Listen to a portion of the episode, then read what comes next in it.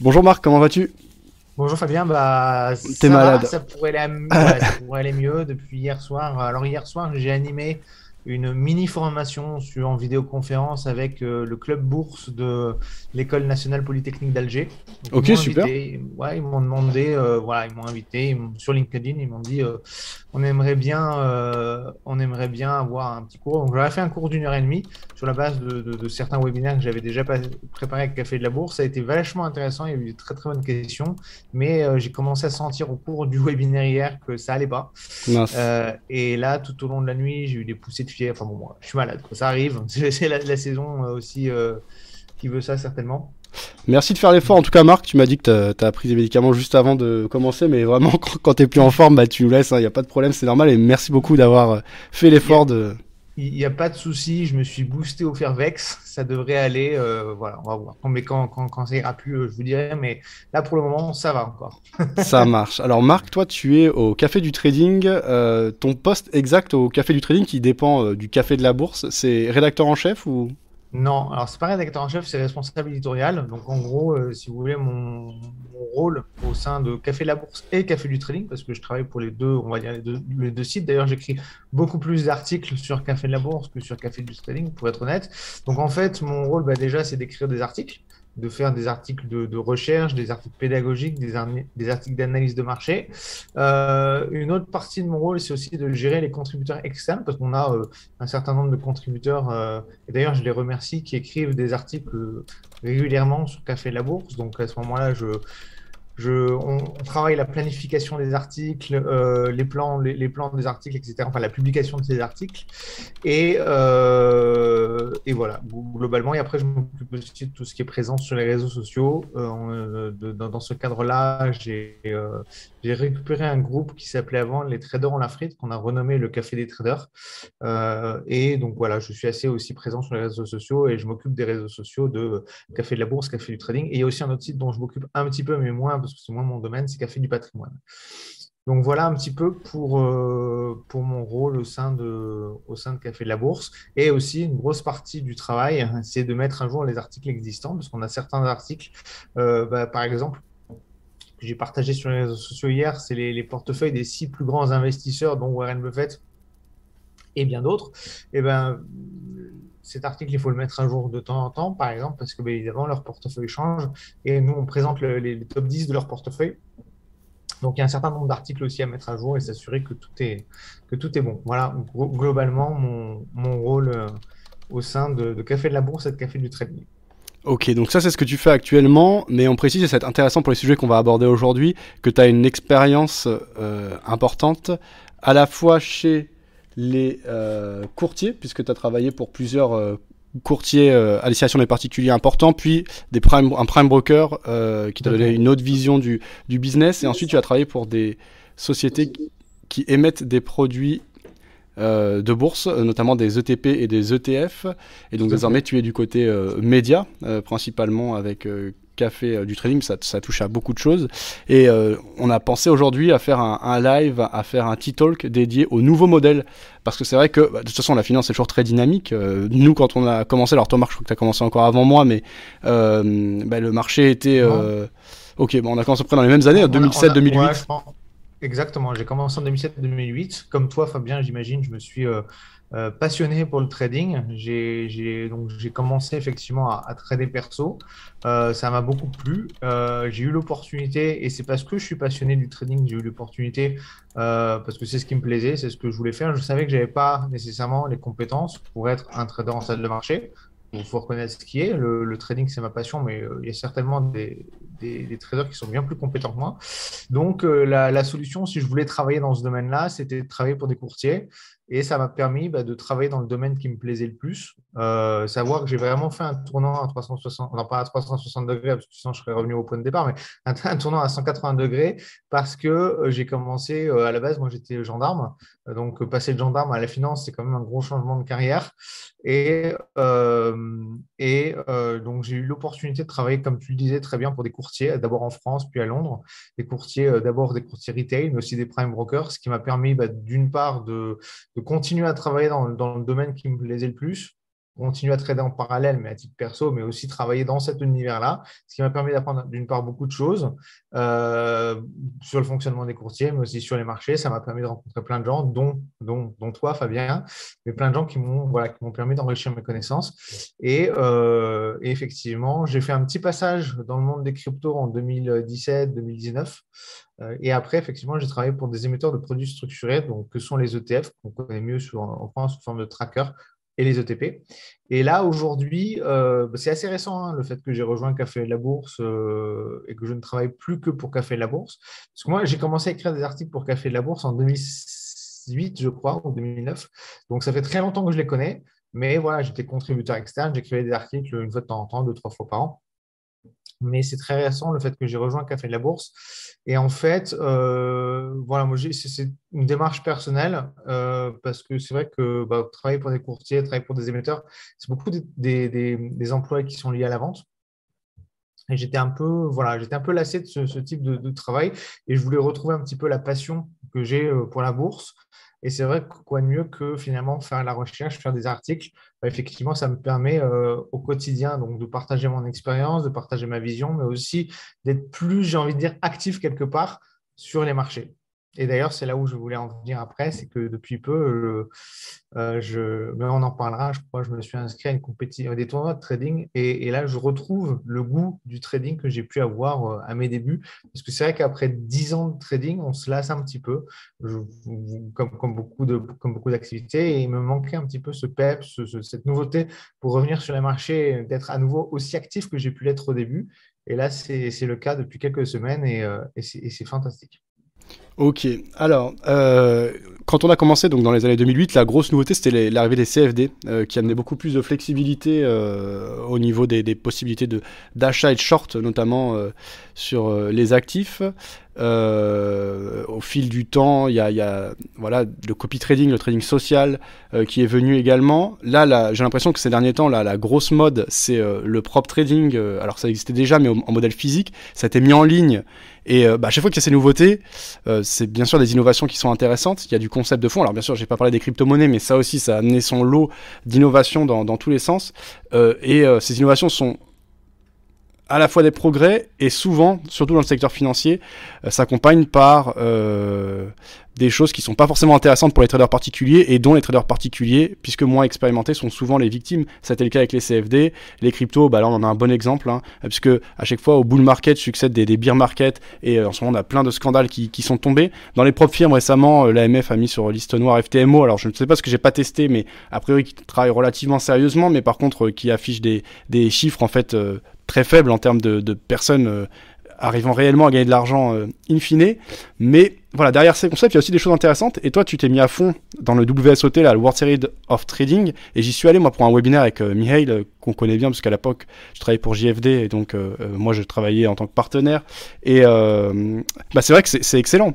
le concept d'un tournoi WSOT sur le modèle un peu de gamification, un peu dans le, dans le délire du poker, là, les WSOP, World Series of Poker. D'autant que c'est entièrement avec du démo et avec potentiellement des, des, gains. Alors derrière, après les gains, c'est un peu sur le modèle propre firme d'ailleurs, puisqu'en fait c'est des gains qu'on gagne en argent crédité, euh, 100 000 euros notamment, euh, mais euh, on peut pas retirer cet argent, c'est que du capital pour trader. Il y a les deux en fait. Il y a des tournois qui sont organisés pour, euh, pour, euh, pour décrocher un capital à gérer. Euh, donc tout à fait dans le modèle propre firme. D'ailleurs, ils sont en partenariat avec une propre firme. Euh, et euh, pour, cette, pour cette partie-là. Et après, il y a aussi des tournois où on peut gagner de l'argent en cash. Alors, ce n'est pas des, des, sommes très, très importantes, mais sachant qu'on peut s'inscrire gratuitement, qu'il n'y a pas de frais et que c'est totalement gratuit pour ceux qui veulent participer à ces tournois, c'est quand même pas mal de pouvoir gagner 50, 100 dollars de temps en temps, sachant qu'il voilà, y a zéro mise, il y a zéro risque, il n'y a pas d'argent perdre. Et euh, alors, pour revenir sur les propres les firmes, en fait, euh, c'est vrai que ce n'est pas un modèle qui est, euh, qui est tout nouveau. ça existe. Ça a existé très longtemps à Londres, dans des, dans des, dans des salles de marché où effectivement il fallait venir sur place. Maintenant, effectivement, tout est digitalisé. Maintenant, ce qu'il faut faire attention, et tu as tout à fait raison de le souligner, Fabien, quand il y a des innovations, il faut toujours prendre du recul. tu citais effectivement les CFD, il y a eu beaucoup de très bonnes choses qui ont été faites et qui ont permis finalement aux particuliers d'accéder à des marchés auxquels ils n'avaient pas accès.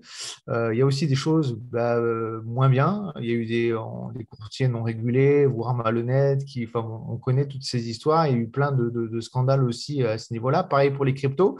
Euh, les cryptos, c'est une, innovation majeure. Le Bitcoin, c'est quelque chose, je trouve, euh, fantastique. Maintenant, effectivement, on le sait, on le voit en ce moment. Il y a plein de, plein de scandales aussi qui tournent autour de ça, des gens plus ou moins euh, malhonnêtes qui, qui décident de profiter de, la mauvaise façon de, des innovations technologiques.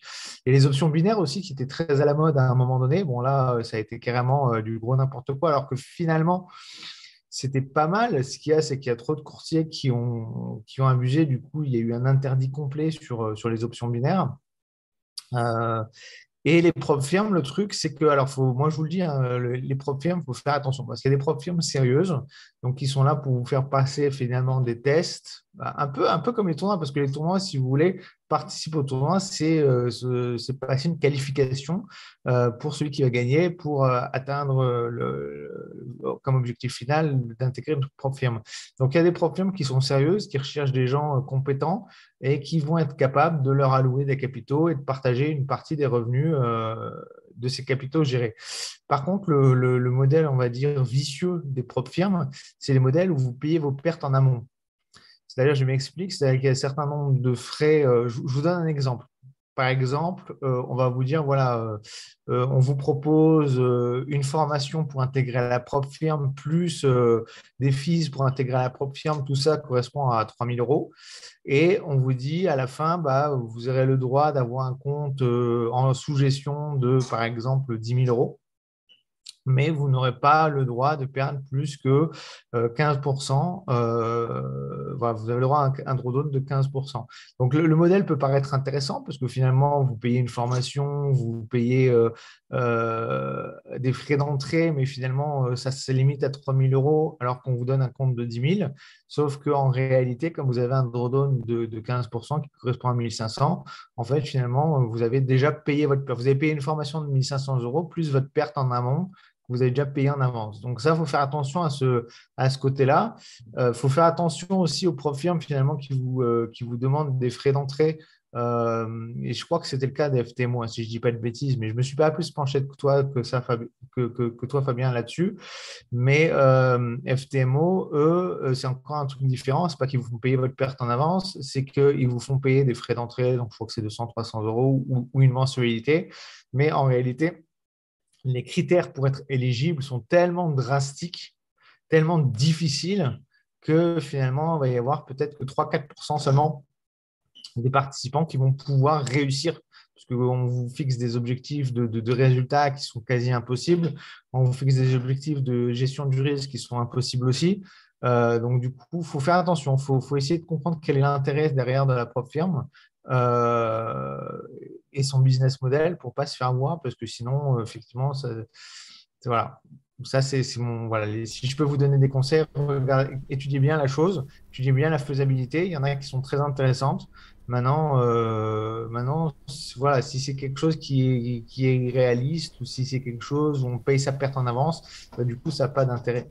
Ouais. Alors, je vois une réaction sur le chat et après je vais donner un peu la parole à Mathis, euh, puisqu'il met euh, Pure Pif Producer nous dit Vous êtes trois intervenants et aucun des trois n'a passé ou réussi une évaluation MyForex Fund ou un challenge FTMO si j'ai bien compris. Alors moi personnellement j'ai jamais tradé via les propres firmes. À un moment donné je me suis dit je vais le faire mais j'ai jamais pris le temps. Euh, Marc, toi je sais pas si tu as déjà passé des, non. alors si, j'ai voulu, je me suis renseigné parce qu'ici à Sofia en Bulgarie, il y avait une propre firme qui s'appelait Alaric euh, Securities. Enfin, c'est un courtier à la base, Alaric Securities, un, un courtier action. Et ils avaient une, une entité propre firme qui s'appelait, je sais plus comment, mais bon, bref, c'était Alaric. Euh, bah, c'était parmi les propres firmes les plus sérieuses parce que euh, bah, le, le, le, test, donc il n'y avait, avait aucun frais. Il y avait même un salaire. En fait, on était c'était vraiment une propre firme comme une salle de marché. C'est-à-dire qu'une fois qu'on intégrait la salle, on avait un salaire euh, correct pour la Bulgarie, plus des bonus à la performance. ça a été, et puis quand, donc, quand je me suis renseigné, j'ai vu effectivement que c'était très, très, très mathématique, très poussé. il fallait vraiment un très, très haut niveau en mathématiques. Je pense qu'il faut avoir fait des études supérieures en mathématiques pour pouvoir intégrer ce genre de propre firme. Donc moi, pour moi, l'expérience, bah, je ne l'ai pas, je pas tenté parce que de toute façon, moi, j'avais pas, je savais, j'ai vu quand j'ai vu les tests, les, ce qu'ils demandaient, les, les, les, prérequis, que j'avais pas le niveau requis pour euh, ce qu'ils exigeaient euh, de faire. Euh, mais mais j'ai tenté l'expérience et et des profils pour parler, non, mais depuis peu, je participe à ces, à ces, tournois de trading que je considère quelque sorte comme des profils, mais sauf qu'il n'y a pas de frais d'entrée. Ok, on va en, parler après. Et vas-y, Mathis. Ouais. moi, pour ma part, j'ai pas du tout le modèle des profils, mais j'en ai parlé dans la première émission euh, où on avait euh, donné, enfin, donné pas mal d'arguments euh, là-dessus. maintenant, si, euh, si, enfin, si vous voulez euh, quelqu'un qui parle, euh, qui parle très très bien des propres firmes parce qu'il en fait énormément, bah, c'est Charles Edouard qui nous en a beaucoup parlé lors de la dernière émission. Et comme il va intervenir à 15 heures, enfin voilà, pour la personne sur le chat qui avait, qui avait besoin d'un retour d'expérience, par exemple, bah, il, pourra, il pourra poser cette question à Charles Edouard. Ok. Euh, je vais mettre le lien vers le Discord puisque euh, d'abord on va prendre le temps de bien échanger avec Marc, mais ensuite on va ouvrir l'antenne donc euh, dans le, le chat, le salon audio dédié au T-Talk sur le Discord, vous pourrez prendre la parole. Donc, euh, effectivement, Pure Pips Producer, tu disais qu'on n'a pas d'expérience concrète euh, des profs firmes, ce qui est vrai. Après, euh, on a une légitimité pour en parler, à mon sens, et c'est pour ça qu'on est revenu sur le parcours de Marc. Et moi, je pourrais parler du mien, mais je ne vais pas le faire. mais donc, du coup, cette expérience veut dire, voilà, les nouveautés, elles arrivent. Euh, mais euh, avoir un œil euh, expérimenté pour sentir les choses, je pense que ça peut être utile pour nos auditeurs. C'était ça un petit peu l'idée, parce que sur les marchés tout change, mais rien ne change. ça c'est voilà, Wall Street ne change jamais. donc je pense que de toute façon ça ne peut être que bien. Mais tu as raison, c'est important d'avoir des retours d'expérience et j'ai quand même beaucoup discuté avec des personnes qui ont fait des propres firmes. Alors le truc c'est qu'en trading de manière générale, et, et ben en fait on discute, on échange beaucoup, et le rôle d'un média, c'est de faire parler. Et de toute façon, on est dans un monde intellectuel où l'échange euh, est très important. Mais ceci dit, euh, entre ce que disent les gens et ce que font les gens, il y a parfois et souvent un monde, et souvent il n'y a que le broker qui sait réellement ce que fait le client, etc. Ou là, en l'occurrence, l'intermédiaire qui est la, propre firme. Euh, donc, c'est sûr que vous allez avoir plein de messages de partout qui vont vous dire les propres firmes, c'est bien, c'est facile, vous allez avoir. Mais en fait, il faut regarder les chiffres et euh, c'est ce qu'a fait de manière assez transparente d'ailleurs FTMO récemment en publiant euh, euh, les résultats et in fine on voit que très très peu sont les, gens qui sont payés. donc bon, ça c'est un fait mais bon, on rentrera dans, dans, le détail et on débattra de, de tout ça après.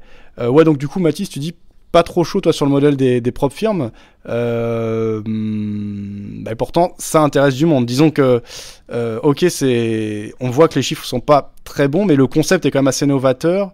Euh, il y a d'autres manières aussi peut-être de l'aborder. D'ailleurs, WSOT, pour lequel j'ai participé avec Arlequin d'ailleurs euh, lors d'un webinaire récemment, moi je trouve ça quand même pas mal. Et Marc est à fond dedans en ce moment. C'est un concours. Donc, en tout cas, L'avantage pour moi, en tout cas des propres firmes, c'est d'éviter de trop vite passer au réel. Parce que euh, le pire pour moi, c'est quelqu'un qui ne sait pas ce qu'il fait, qui passe en réel tout de suite avec euh, des milliers, voire des dizaines de milliers d'euros. Ça, c'est le pire. Au moins avec une propre firme, dans le pire des cas, on passe son test, on échoue, on perd 100 ou quelques centaines d'euros, euh, voire moins. Donc de ce côté-là, je trouve ça pas mal. Mais voilà. Ouais, non, c'est sûr. plus aussi. On va avoir beaucoup plus. Hein. moi, j'ai des exemples de gens qui ont perdu des centaines de milliers d'euros, voire même des, exemples de, personnes euh, voilà, qui, se sont lancées entraîner avec des sommes, euh, alors euh, parce que le contexte fait qu'ils ont vendu leur commerce, ou ils ont reçu un héritage, ou ils ont vendu un bien immobilier, ils se retrouvent avec une importante somme en, liquide, en cash, et ils mettent 200, 200, 300, 400 000 euros, ça arrive. Et des gens qui, bah, qui, qui, débutent et qui perdent ces sommes-là. Donc ça, c'est évidemment le drame qu'il faut éviter.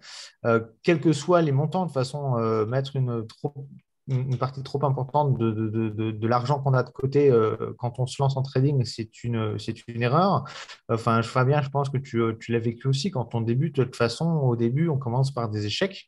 Euh, donc, de toute façon, il faut bien avoir conscience que du jour au lendemain, quelqu'un qui s'intéresse au trading ne va pas euh, faire des miracles.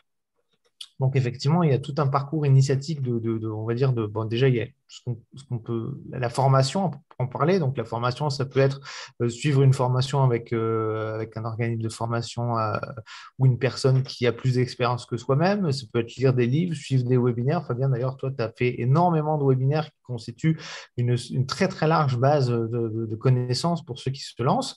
donc, le, parcours donc, initiative qui commence par la formation et ensuite par la pratique. Et il n'y a pas une formation qui va vous permettre du jour au lendemain, au bout de 3-4 jours, même un mois ou deux mois, de, de, d'acquérir euh, l'expérience pratique. Il va falloir, euh, il va falloir euh, voilà, pratiquer, faire des échecs, se relever, apprendre de, ses erreurs. Et, et, tout ça, c'est voilà, et tout ça, effectivement, c'est pour ça que les propres firmes ou les concours de trading comme, comme World Series of Trading, je trouve ça super, parce qu'en l'occurrence, pour le concours de trading, il y a zéro euh, mise de départ. C'est-à-dire que c'est 100% gratuit de s'inscrire. Il y a plein de tournois qui sont organisés, des tournois mensuels, des tournois sur trois jours, des tournois le week-end pour ceux qui traitent les cryptos, des tournois euh, de, de, de, 45 minutes pour ceux qui veulent faire du scalping. Donc, on peut, on peut pratiquer, on peut s'inscrire à un petit tournoi de trois jours pour tester, puis on, on en apprendre ses erreurs, on s'inscrit à un autre tournoi. Donc, il y a plein de tournois qui sont organisés. De la même façon euh, que, les tournois de poker sont organisés, c'est-à-dire que chaque tournoi va vous permettre de, gagner soit de l'argent, ce n'est pas des grosses sommes, hein, c'est une prize pool de 100 dollars. Rappelez-vous bien que vous avez mis zéro, hein, donc euh, le ratio rendement-gain, euh, il est énorme. Donc, soit, soit c'est des prize pools de 100 dollars, soit c'est des points que vous gagnez des crédits.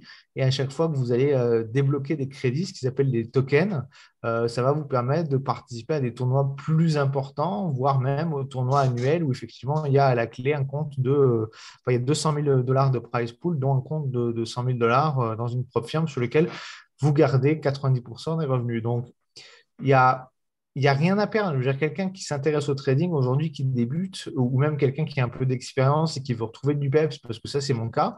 Euh, je, voilà, je, c'est en quelque sorte, c'est un challenge. Euh, en plus, moi, je ne l'ai pas fait avec un pseudo, j'ai mis mon vrai nom, ma vraie photo. Donc, le challenge est encore plus important, j'ai envie de dire, à mon niveau, parce que, bon, bah voilà, les résultats sont publics, on ne peut pas tricher. Euh, donc, c'est vraiment, euh, c'est vraiment un super concept auquel, j'adhère. Je ne participe pas nécessairement pour décrocher la prize pool, parce que, bon, le, grand concours annuel, on verra si je suis qualifié pour y participer ou pas. D'ailleurs, je crois que le prochain concours annuel, ça va se passer soit à Dubaï, soit à New York. Donc, tous ceux qui sont qualifiés seront invités à, à, faire une semaine de tournoi en physique sur place.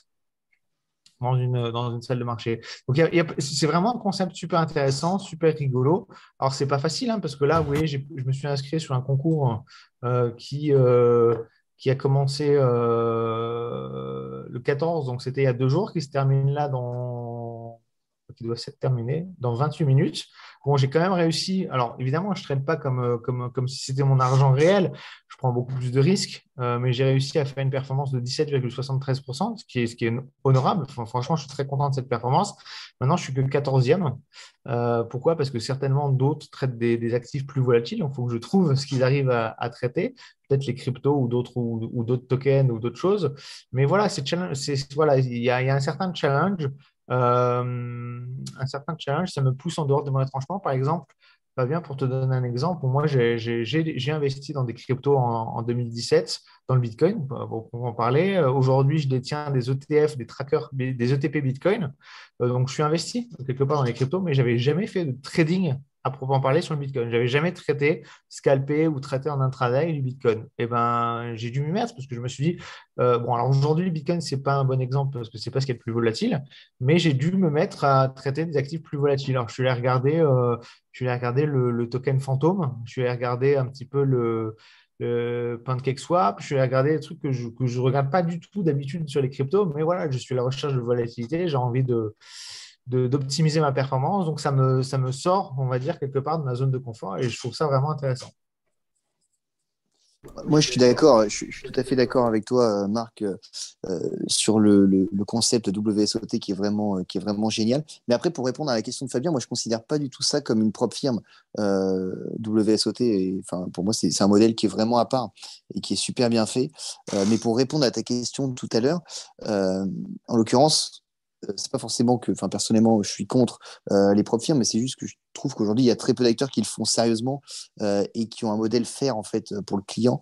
Et donc c'est pour ça aussi que je trouve qu'il y a beaucoup de choses à faire. On en a beaucoup parlé dans, la prochaine émission. Je pense qu'on va, c'est un sujet qui va beaucoup revenir. donc on pourra en reparler, on pourra en reparler ensemble. mais en l'occurrence je trouve que l'idée est bonne, mais aujourd'hui, il n'y a pas d'acteurs qui le, enfin, il y a très peu d'acteurs qui le font vraiment correctement. Et Charles-Edouard pourra en parler plus, lui qui a fait vraiment qui a exploré quasiment toutes les propres firmes et qui a fait énormément de concours euh, et puis qui a fait en plus des données, des stats là-dessus. Bah, je l'inviterai pourquoi pas à en parler euh, dans l'émission parce que c'est intéressant l'étude qu'il a fait sur, toutes, euh, sur, sur, les propres firmes qui existent. mais aujourd'hui, on se rend compte qu'il y a quand même peu d'acteurs qui sont faire pour le client. Donc voilà. C'est ça, il faut comprendre le business. En fait, il faut, faut, un peu creuser et être un peu malin quand on s'intéresse à le firme pour comprendre quel est le business model. Est-ce que c'est vraiment euh, de chercher des talents du trading et de partager les revenus euh, avec eux. C'est très rare ça. C'est très très rare. Est-ce que c'est euh, de, toucher des abonnements et de se dire, bon, de toute façon, il n'y en a, il y en a, que, que 5% qui vont réussir et moi, en attendant, à ce moment-là, c'est plus du jeu quelque part. Est-ce que c'est des brokers déguisés? Ça existe aussi. C'est, est-ce que c'est un moyen d'offrir de, de, de, façon déguisée beaucoup d'effets de levier? C'est-à-dire, on vous dit, bon, bah, ok vous mettez, je euh, je sais pas moi, 200 euros et vous avez un compte de, de 10 000 euros, quelque part, c'est de l'effet de levier. Euh, quel, est, quel est l'intérêt, quel est le mode de fonctionnement? Ce n'est pas facile, mais il faut essayer de le trouver. Et, par rapport au profil, ce sera très intéressant d'avoir l'expérience de quelqu'un qui, euh, tout à l'heure, qui, qui, qui, a participé à des. qui, qui, a été actif dans des prop ce sera très intéressant. Pour revenir à, World Series of Trading, c'est pas, évidemment, ce n'est pas une prop firme, euh, puisqu'on a, on a c'est vraiment des tournois de trading qui sont organisés. C'est vrai qu'à la clé, la, carotte à la fin de l'année, c'est d'avoir ce compte de 100 000 euros qui, lui, euh, distribué par une propre firme partenaire de, de, World Series of Trading. Euh, mais, mais le concept des tournois en soi, moi, je le trouve vraiment, vraiment très intéressant. Il permet d'apprendre. Il permet, d'ailleurs, ils ont énormément, alors c'est en anglais, mais ils ont énormément de formations, de e-books, de vidéos, etc., qui sont mises à disposition. Et je sais qu'ils ont plein de choses qui vont venir en, complément dans la version 2, on va dire quelque part, de leur site, notamment la possibilité de créer des tournois. Euh, voilà, par exemple, je pourrais inviter euh, Fabien à, entre guillemets, un tournoi d'une journée euh, contre moi. Donc, il y aura plein de choses, je pense, à organiser et la possibilité aussi d'organiser. Alors, ça, c'est déjà possible si vous contactez l'organisateur, si vous voulez organiser un tournoi Harlequin, le hmm. tournoi Harlequin, il y a la possibilité d'organiser des tournois privés euh, où euh, l'organisateur du tournoi, euh, ben, il... Avec, avec WSOT, tu veux dire? Ouais. Ouais, ouais, bah, en fait, on a discuté un peu avec Mihail récemment, mais on verra si ça aboutit. Euh, mais oui, effectivement, ils ont un savoir-faire intéressant.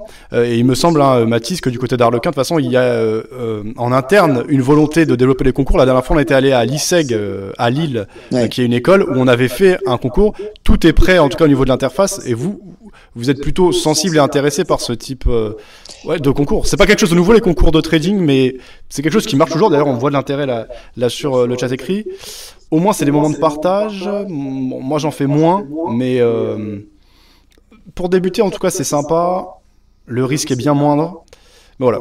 Euh, ouais, effectivement, avec l'essai qu'on a fait, par exemple, un concours trading pareil, un peu, euh, voilà, c'était gratuit, euh, c'était en démo, donc il n'y avait pas de risque à prendre pour, pour les, les utilisateurs et on leur a fait gagner un peu de sous, donc c'était super, c'était super cool. mais effectivement, bah, WSOT, pour l'instant, ils font les choses super bien et, et ils ont vraiment une belle expérience et euh, on va dire un beau track record sur, euh, sur la partie concours. Donc euh, on, a, on a pas mal discuté effectivement avec Fabien et Miel pour voir si on pouvait organiser quelque chose. et je pense que voilà, c'est envisageable. On va voir si, si, on va faire quelque chose. Et puis nous aussi, à plus long terme, on a, on a vocation à en organiser aussi en interne avec des cash price et des choses assez importantes, qui, enfin intéressantes, qui vont se rapprocher peut-être un peu de la, de la propre firme. On est en train de voir quel modèle exactement on va mettre en place. Mais ce qu'on veut, c'est vraiment surtout essayer de faire quelque chose de faire pour le client et euh, voilà, qui, qui permette au, client d'avoir confiance et, de trader euh, sereinement. Ouais, Fabien? Ouais, je voulais dire quelque chose. Euh, donc, effectivement, tout cet aspect gamification là qui s'impose au fil des, dernières années avec Robinhood, etc. En fait, il y a beaucoup d'excès et de choses qui ne vont pas. Mais alors, j'ai de l'écho là. Ah. Vas-y, là c'est bon. Ouais. Et donc du coup, il y a, y, a, y a, des choses qui ne vont pas. Euh, parce qu'en fait, les particuliers euh, en matière de finance de marché, c'est un fait en fait, et on le voit au fil des années, de toute façon, il y a une majorité de perdants. À partir du moment où il y a ça, bah, du coup, les flux des clients particuliers intéressent du monde, parce que statistiquement, euh, c'est un, un profit puisqu'il y a plus de perdants que de gagnants, malgré que les spreads et les conditions soient bien meilleures qu'il y, y, y a, même 10 ans, mais qu'il y a 15 ou 20 ans, j'en parle même pas, et ben en fait, la majorité des particuliers perdent. Et je personnellement, mais ça c'est vraiment personnel, mais je pense que c'est à, voir avec euh, un comportement euh, global, et c'est très psychologique, et qu'en fait que ce soit du trading, du pari sportif, euh, des, jeux d'argent, etc., il y a quelque chose qui fait qu'en fait les gens naturellement, sont, la masse en tout cas, va pas être profitable dans un, rapport à l'argent, enfin des, choses assez profondes. On va faire tout un live là-dessus pour essayer de déterminer pourquoi. Et bon, en tout cas, sur les marchés, ce qui est sûr, c'est que la liquidité est toujours pricée. Euh, il y a toujours des gens qui savent l'estimer, la pricer et en profiter. Et donc, du coup, à partir du moment où on garde bien ça en tête, et moi, c'est ce qui s'est inscrit en moi euh, au fil des années, euh, il faut faire l'effort de comprendre ce qui se passe et c'est exactement ce qu'il faut faire avec tout cet aspect gamification, etc. C'est pas mal en soi. Il y a même des très belles innovations, même dans le côté crypto. Mais par contre, faut jamais être naïf. Il faut toujours essayer de comprendre ce qui se passe et vraiment des fois c'est difficile. Récemment, on a eu, je vais un peu changer de sujet, mais l'affaire euh, FTX, et franchement, il fallait quand même euh, euh, s'accrocher pour voir venir le truc, parce que la société était super grosse, elle était vraiment pignon sur rue aux États-Unis en sponsorisant des arènes de sport, des Miami par exemple. on les voyait dans les pubs au Super Bowl, etc. Donc ce travail de recul est extrêmement nécessaire à long terme si on veut rester sur les marchés. En même temps, il faut pas être fermé à l'innovation et aux, nouveaux produits parce qu'en fait, c'est là où, se passent les bullruns les, les plus phénoménaux. Et il y en a qui sont enrichis fortement hein, lors du dernier bullrun des, des crypto-monnaies. Et il y a même des très beaux projets qui sont lancés. Je vais en citer un, par exemple, que j'ai en tête qui sont pour le moment en tout cas toujours euh, très bien comportés. Ils ont traversé plusieurs crises, etc. Par exemple, c'est Swissborg euh, qui ont fait un, un beau boulot. Euh, et pour l'instant qui n'ont jamais été mêlés euh, dans, des scandales ou dans des crises euh, directes. Après, je dis pas parce que je ne suis pas voilà dans, leurs affaires, donc je, ne sais pas exactement, mais il y a des très belles innovations. quoi qu'il arrive, le côté défi, la finance décentralisée amène aussi des belles innovations. Et d'ailleurs, on voit que les grosses banques s'y penchent et mettent des gens, des équipes dans la blockchain. Même les régulateurs parlent de, de CBD, etc. Donc, faut pas se fermer aux innovations et en même temps s'informer, se, se protéger. Euh, bon voilà, aspect gamification, ok, mais l'étudier avec euh, du recul et euh, une certaine maturité, parce que sur les marchés, il n'y a pas de place pour la naïveté, malheureusement. voilà, c'était ça que je voulais dire. Je vais rebondir, Fabien, sur ce que tu disais par rapport à la psychologie. Tu, parlais de la psychologie des traders, tout ça. Alors, c'est vraiment très intéressant parce que moi, je, je trade j'ai tradé pendant des années. J'ai mis en place différentes stratégies. À un moment donné, je me rappelle à Londres, vraiment, c'était le scalping, mon truc. Euh, j'ai fait des stratégies de, carry trade. J'ai fait des stratégies de, on va dire, de hedging où, où, je, où, je, jouais sur plusieurs paires de devis. Enfin, j'ai fait plein de choses. Euh, donc, j'ai quand même de l'expérience. Maintenant, de toute façon, je suis loin d'être le meilleur. J'ai aucune honte et aucun euh, problème à dire que j'ai fait des pertes et que voilà. Mais ce qui est très intéressant dans, les World Series of Trading, c'est que j'ai remarqué un biais psychologique que j'avais. C'est-à-dire que je suis, j'ai réussi à plusieurs reprises dans le tournoi à me classer relativement bien, à 5e, 4e, 6e position. Et à chaque fois que j'arrivais dans le haut du classement, là où j'aurais dû finalement peut-être être plus vigilant et, être encore plus performant pour, pour, monter à la première ou la deuxième place, bah, finalement, c'est là où je me mettais à faire n'importe quoi. Euh, une certaine façon, quand je commence, quand j'ai le confort d'avoir d'avoir encaissé des gains, et ben finalement, euh, c'est là où je fais les plus grosses conneries. Donc, euh, c'est, intéressant, c'est un travers psychologique du coup qu'il faut que je travaille. Euh, donc ça, je l'ai découvert grâce, grâce au tournoi de trading. C'est peut-être un travers que j'ai depuis des années sans, sans nécessairement m'en être rendu compte. Euh, mais il faut vraiment que je travaille ce, point-là. Donc, l'aspect psychologique est très important. Euh, ça, c'est vrai. Et après, pour revenir aux crypto et les problèmes de, FTX et, euh, et autres, j'ai vu une news qui est tombée. Là, je me suis connecté sur, les réseaux sociaux un peu avant de rejoindre ce live. J'ai vu que le, cabinet d'audit qui, valide, on va dire, la comptabilité de Binance a décidé d'arrêter de, travailler avec tous les, les, exchanges avec, lesquels il travaillait, y compris Binance. Donc tout ça, c'est quand même des signes qui sont pas bons.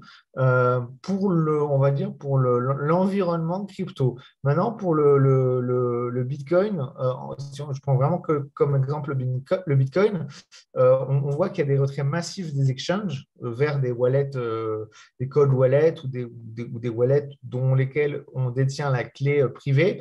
Donc, je m'inquiète pas nécessairement pour le Bitcoin, parce que le Bitcoin, je pense que même si j'ai été très sceptique, enfin, j'ai eu, eu plusieurs phases en fait quand je me suis intéressé au crypto. Au début, j'étais crypto enthousiaste. Vraiment, j'ai trouvé que c'était une super innovation. Euh, j'ai eu ensuite une période un petit peu de doute où je me suis dit quand même, euh, il y a quand même beaucoup trop de spéculation. Personne n'utilise les bitcoins en vrai, c'est n'importe quoi, c'est euh, trop du gambling. Je, considère encore aujourd'hui que c'est le cas. Hein. mais je, je, garde cet espoir quelque part que le bitcoin, on va dire, reste. Et quand je vois ce qui se passe aujourd'hui avec les exchanges FTX, et je pense qu'il y en aura d'autres malheureusement qui, vont, qui vont tomber dans, dans cette affaire, parce que ce qui est énorme, quand même, c'est ça, on ne se rend pas compte. Hein. C'est que euh, FTX, en capitalisation, ça représentait 20 fois la Société Générale.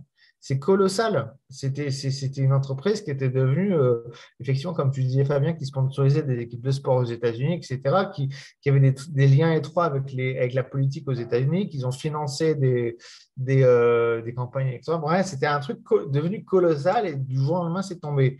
Malheureusement, je pense qu'on a encore, euh, a encore des mauvaises surprises, ou du moins des, comment on appelle ça? Des scandales La poussière sous le tapis, je peux ah dire, et à mon avis, il y a encore des, euh, des scandales qui vont tomber. Euh, ça va faire certainement très mal. Maintenant, est-ce que c'est pas un mal pour un bien, comme on dit? Est-ce que finalement, si le, le, monde des cryptos qui est devenu ultra spéculatif n'avait pas besoin bah. d'une purge pour revenir à quelque chose. Euh, parce que si les gens finalement se mettent à réutiliser des wallets euh, et posséder leurs clés privées, euh, finalement c'est un, un, mal point bien parce qu'on revient à l'origine de ce que devraient être les cryptos, c'est-à-dire la blockchain, la technologie. Parce que là, quand on parle de FTX, quelque chose de décentralisé, vraiment décentralisé en fait. Parce que là, quand on parle de FTX, de Binance, etc., il n'y a plus de blockchain, il n'y a plus de décentralisation, il n'y a plus rien. On, est on parle de système centralisé on est sur du gambling. Enfin, je veux dire, c'est ça. Je veux dire, c'est aujourd'hui, c'est. Donc, euh, est-ce que ce serait pas un mal Alors, évidemment, ça va faire mal hein, sur le portefeuille pour ceux qui ont des bitcoins ou quoi, parce qu'il va y avoir, à mon avis, encore des baisses. Mais est-ce que c'est pas un mal pour un bien sur le long terme? C'est la question que je me pose. Ouais, et puis en, l'occurrence, pour euh, appuyer ce que tu, dis, ce que tu disais, euh, Binance, ils viennent d'être inculpés déjà pour blanchiment aux États-Unis. et puis, selon plusieurs journaux américains, leur compte serait loin d'être euh, ce qu'ils annoncent en fait. Euh, donc euh, bon, après, est-ce que ils leur cherchent des problèmes parce qu'ils sont vexés que FTX soit tombé, que, c'est un peu Binance quand même qui a fait tomber FTX par ses déclarations, etc. mais bon, quand même, voilà, il y, a de plus en plus de doutes sur Binance et pour le coup, Binance, c'est quand même l'exchange numéro un, centralisé numéro un, qui, voilà, s'il si, tombait, je pense qu'il y aura un vrai une vraie, vraie corrélation systémique sur euh, toutes les cryptos et ça ferait euh, pour le coup peut-être un, énorme crack même si on a déjà eu un crack euh, assez important hmm. après voilà je sais pas ce que tu en penses moi, je trouve, que pas, je trouve que c'est pas normal que Binance, aujourd'hui, je ne sais plus si c'est la proportion qu'ils avaient en termes de Bitcoin. Je, faudrait que je regarde les chiffres, mais le, pourcentage de Bitcoin qu'ils détiennent, c'est énorme. Enfin, c'est pas normal. C'est le contraire de ce pourquoi la, la, blockchain et les cryptos ont été inventés. Quoi. Bah, en fait, voilà, on retourne au, système euh, plus traditionnel. En fait, euh, on veut, il y a une, révolution de façade euh, technologique et au final, celle-ci est emparée parce que c'est le capitalisme. En fait, celle-ci se fait se fait prendre par des gros acteurs qui, qui, qui, mangent un peu tout et donc qui sont les nouvelles banques. Donc, bon, la, la finance décentralisée, après, pour moi, ça a énormément d'avantages et je pense que c'est une technologie d'avenir, mais en même temps, euh, personnellement, j'ai aussi beaucoup de doutes sur euh, voilà, est-ce que dans 20 ans, dans 30 ans, on, aura un système financier qui sera euh, en DeFi, comme, comme beaucoup nous demandent, ou vraiment décentralisé, je ne sais pas. Est-ce qu'il y aura plutôt des institutions centralisées, même si elles seront différentes que celles qu'on a aujourd'hui, pour, gérer, pour gérer tout ça Je ne sais pas. Moi, je pense que ça sera quand même plutôt, plutôt encore centralisé. Mais bon. Ouais, bah, en tout cas, les innovations technologiques, elles, elles sont là. Et euh... ah, Mathis, tu peux couper le micro. Ouais, pardon. Et, et, elles vont être là pour rester. Et d'ailleurs, euh, avec Harlequin, euh, euh, vous basez sur les technologies Web 3, mais vous n'êtes pas spécialement crypto. Il y a simplement, pour le moment en tout cas, une gamme euh, enfin, c'est possible d'acheter et de vendre des crypto-monnaies, mais c'est pas quelque chose qui est particulièrement mis en avant. Euh, par contre, vous utilisez beaucoup la blockchain euh, par rapport au, back-office. C'est quoi en fait ton, ton point justement à cet égard justement de toute façon, dans ton discours, maintenant ça fait pas mal de, fois qu'on en discute, mais ça peut être intéressant de l'entendre pour nos auditeurs. quand même, il y a pas. Pourtant, tu étais jeune, tu as 20 ans, Mathis, et c'est un marché qui est plutôt qui parle plus aux jeunes parce qu'ils sont un peu natifs de l'ère digitale et, ce concept de numérique leur parle d'autant plus. Euh, ceci dit, toi en tout cas et les autres gens de l'équipe sont pas spécialement emballés par les cryptos. En tout cas, il y a beaucoup de, doutes et de toute façon, avec le beer market qu'on traverse actuellement, c'est bien légitime. Euh, voilà, je te laisse euh, en parler si tu veux.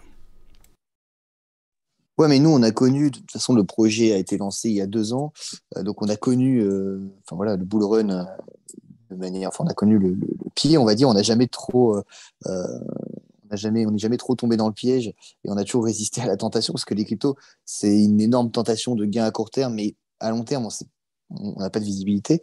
Euh, nous, effectivement, on utilise les technos Web3 pour notre système de back-office parce qu'on croit dans ces technos et ce sont des technos qui nous permettent des innovations, enfin, de rupture en fait, hein, comme l'asset management par exemple, comme le, déjà proposer une aussi large gamme de produits, c'est possible aussi grâce à ces technos.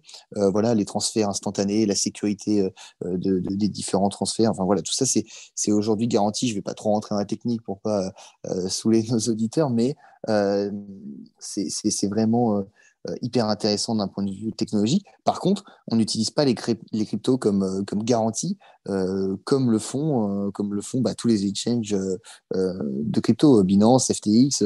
ils garantissent, enfin, ils détiennent l'argent de leurs clients en crypto ce sont des actifs, extrêmement volatiles. et donc, on voit bien que quand on a une grosse crise et quand on, maîtrise mal son risque, on peut avoir une chute énorme comme FTX et planter tous ses clients. Euh, nous, c'est évidemment euh, l'inverse qu'on veut faire. En fait, on veut être un établissement de confiance euh, chez qui on, dépose de, l'argent d'une manière sereine. Et donc, c'est pour ça qu'on détient tous les actifs en monnaie classique, en euros, en dollars, et puis éventuellement bientôt d'autres monnaies.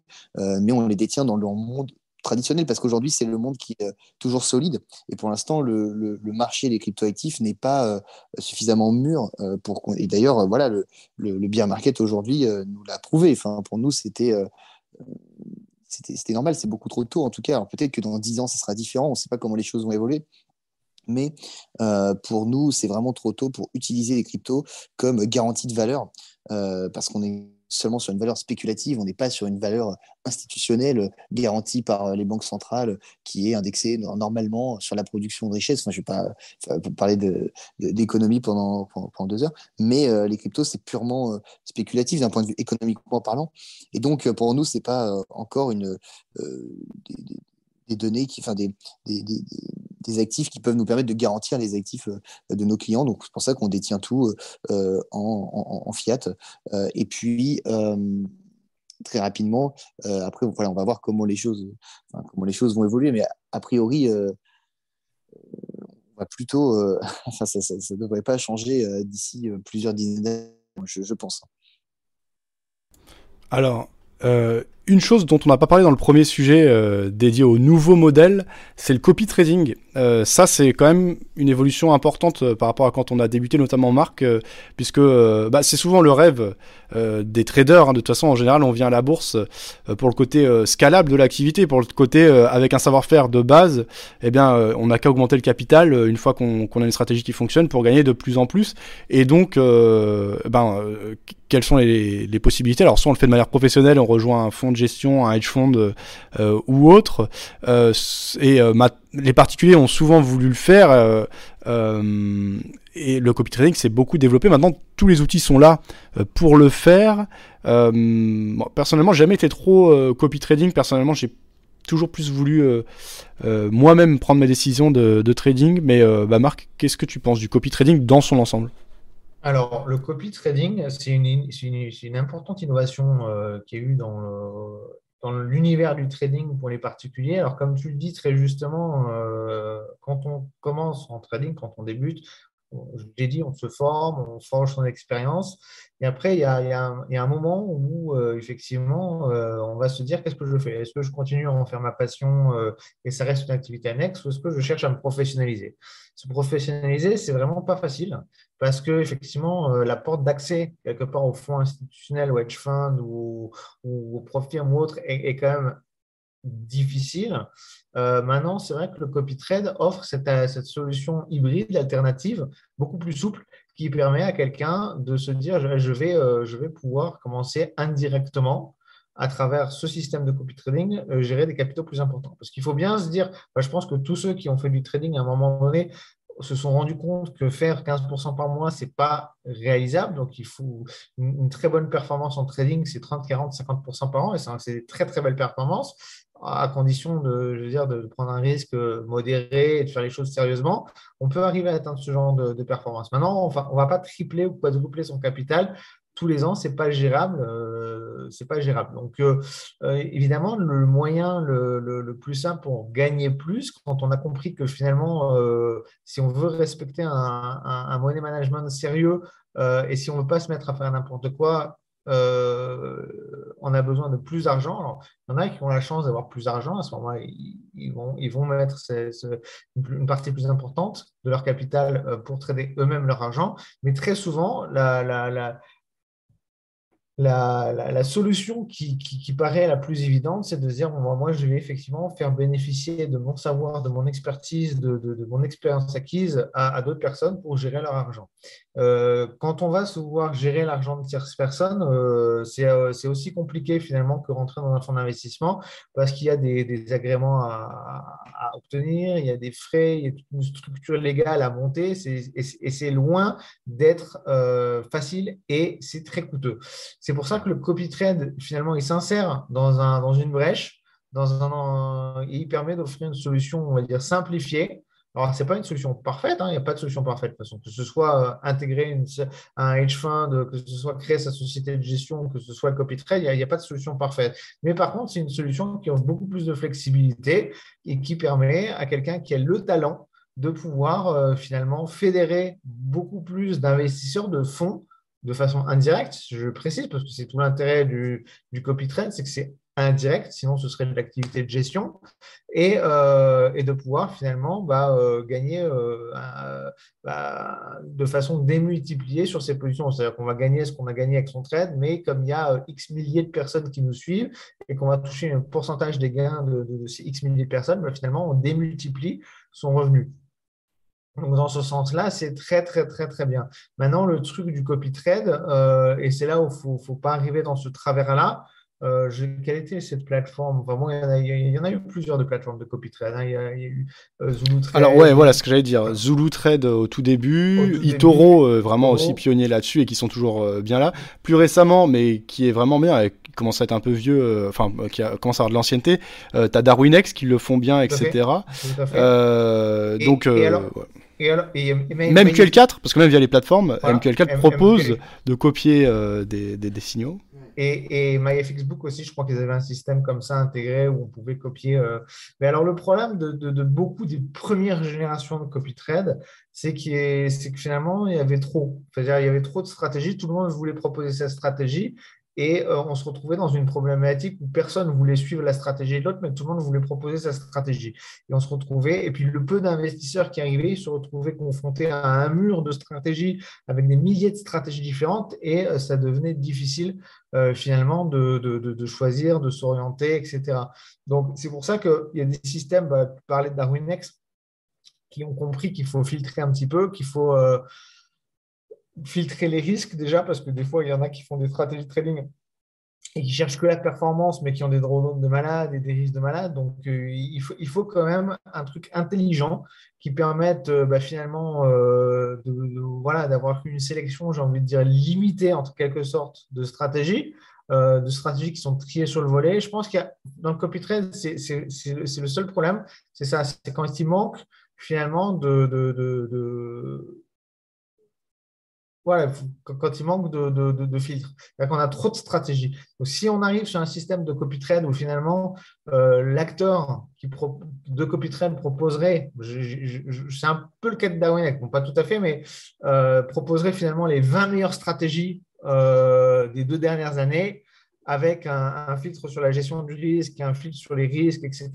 Et finalement que le, que le, que le système de copy trade fasse un peu le tampon euh, sur des erreurs éventuelles que pourraient créer, faire des traders ou autres, là, là je pense qu'on aurait vraiment quelque chose d'intéressant. Le, travers, c'est d'avoir trop de stratégies et finalement, ça tue le copy trade parce que, moi, je ne sais pas, à l'époque, on arrivait sur Zulu Trade, on était perdu. Quoi.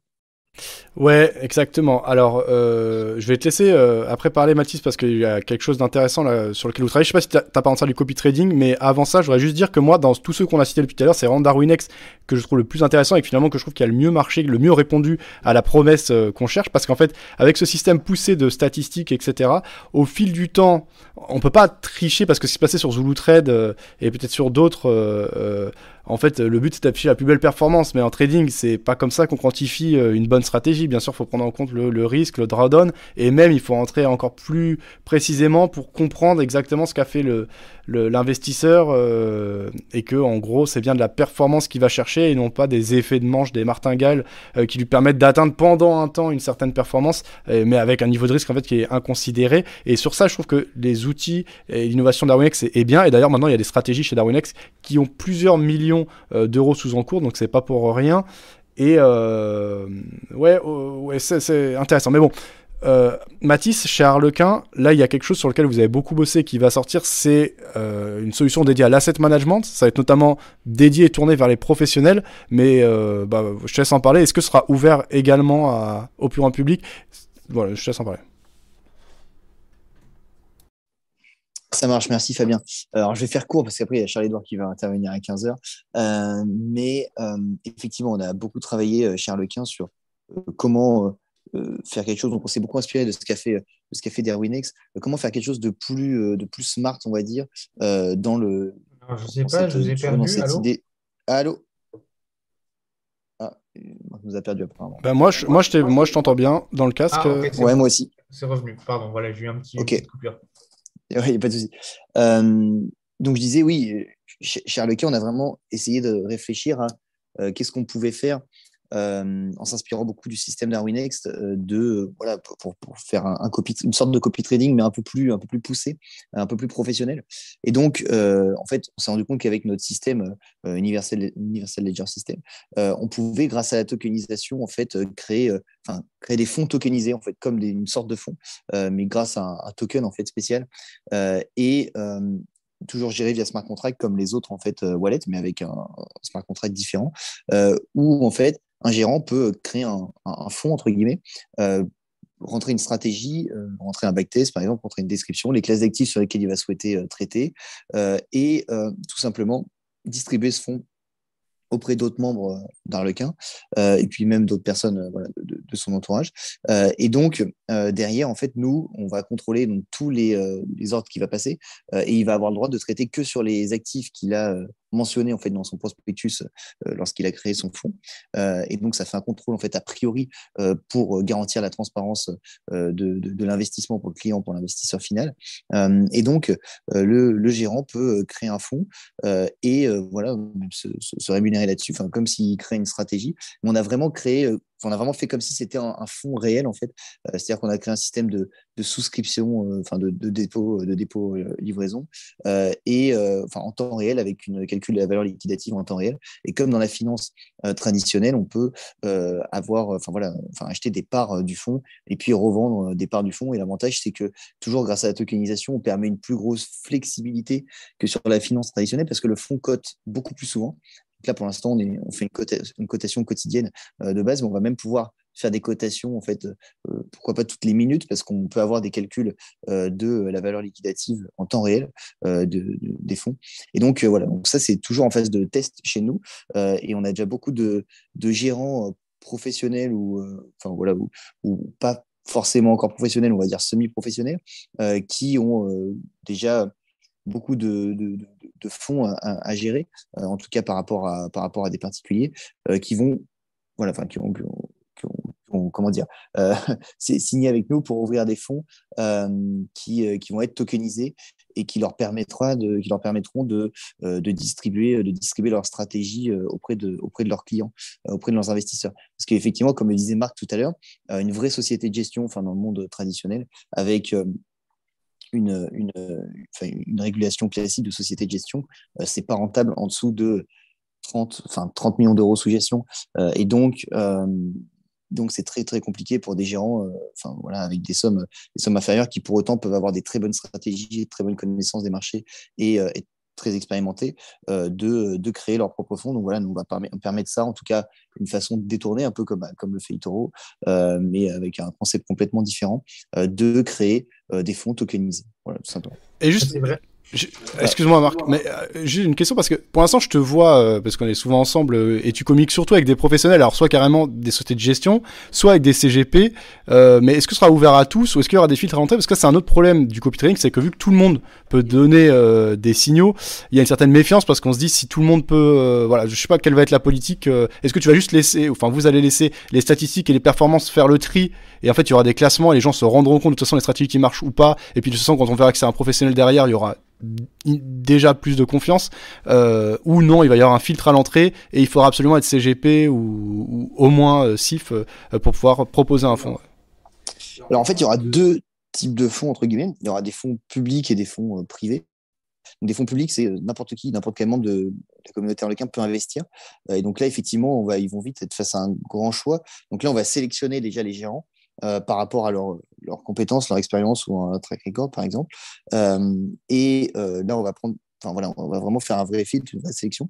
Mais par contre, tout le monde pourra créer un fonds privé ou qui est accessible à seulement quelques utilisateurs, par exemple, mais qui n'est pas commercial et qui ne va pas être distribué, bah, par exemple, comme tu disais, par, par éventuellement des CGP. et donc, là, ça sera complètement différent. Ça sera que pour son entourage proche, en fait, euh, et ça sera pas, euh, ça sera pas commercialisable. Et là, ça sera ouvert à tous, en fait. Donc, n'importe qui pourra créer son portefeuille et, et puis avoir quelques comptes qui investissent dans son, dans son fonds. Mais ça sera pas en public. Et après, il y aura un catalogue public qu'on fait distribuer avec des CGP partenaires notamment. on a déjà trois, trois cabinets de CGP partenaires qui vont distribuer ces fonds-là. Et là, un peu plus professionnels, gérés par des gérants, euh, soit qui ont été gérants institutionnels, soit dans d'autres voilà, dans, domaines. Et donc, euh, euh, voilà, il y, a un petit peu, il y a un petit peu les deux. Vas-y Marc, je crois que tu voulais réagir. Merci Fabien. Et je pense que c'est sur, ce, sur ces dernières paroles que je vais, que je vais clôturer ma, ma présence parce que je, je vais avoir besoin d'aller m'en poser. En tout cas, un grand merci de, m'avoir invité à participer à cette émission. Mais je voulais juste rebondir sur ce que disait Mathis, et c'est très intéressant. Je pense qu'effectivement, il faut, pour ce qui est public, un, certain nombre de filtres qui sont gages de sérieux. Euh, il parlait aussi de, limiter euh, les nombres d'actifs à ce que les traders se sont engagés à gérer, sur, sur quel marché ils se sont engagés. Ça, je pense, c'est bien aussi d'avoir un cadre, c'est-à-dire de dire, bon, voilà, vous pouvez créer votre fonds euh, euh, on va dire, décentralisé, mais il faut, un, que vous respectiez les engagements que vous êtes fixés en termes de, de classe d'actifs, en termes de levier, en termes de, et de risque. Et de risque, je pense que ça, ça c'est vraiment très positif. Donc, des filtres d'entrée, c'est bien un encadrement, c'est bien. En fait, en gros, c'est appliquer euh, au copy trade quelque part les, règles qui sont appliquées dans un fonds d'investissement classique. Parce qu'il ne faut pas croire que les traders qui traitent dans les hedge funds, ils peuvent d'un seul coup se dire tiens, je vais acheter du, pancake swap parce que je pense à monter le pancake swap, le pancake swap ou le sushi ou machin, je sais. Donc, euh, je pense que c'est bien de, mettre des filtres parce que finalement, ça évite. Respecter des ratios, voilà, mettre des filtres, ça évite que finalement on se retrouve avec 150 000 stratégies et qu'on ne sache pas lesquelles choisir. Euh, mettre un encadrement, c'est indispensable. Euh, et, et, même, je dirais même, euh, un peu à l'image de ce que fait Darwinex, là, je ferais bien, je t'ai partagé un article que j'ai écrit récemment sur Café du Trading. Je l'ai partagé sur WhatsApp. Tu me diras si tu as envie de le partager avec les autres ou pas. Mais en gros, eux, ils mettent aussi un fil sur risque. C'est-à-dire que là, par exemple, euh, une stratégie qui, qui, a fait 300, 3000% et 36% de drawdown, ce qui est beaucoup trop, 36% de drawdown, ben, en fait, eux, ils en sortent un produit qui a 5% de drawdown et qui fait 137% de performance depuis trois ans et demi, hein, pas à l'année, hein, je précise.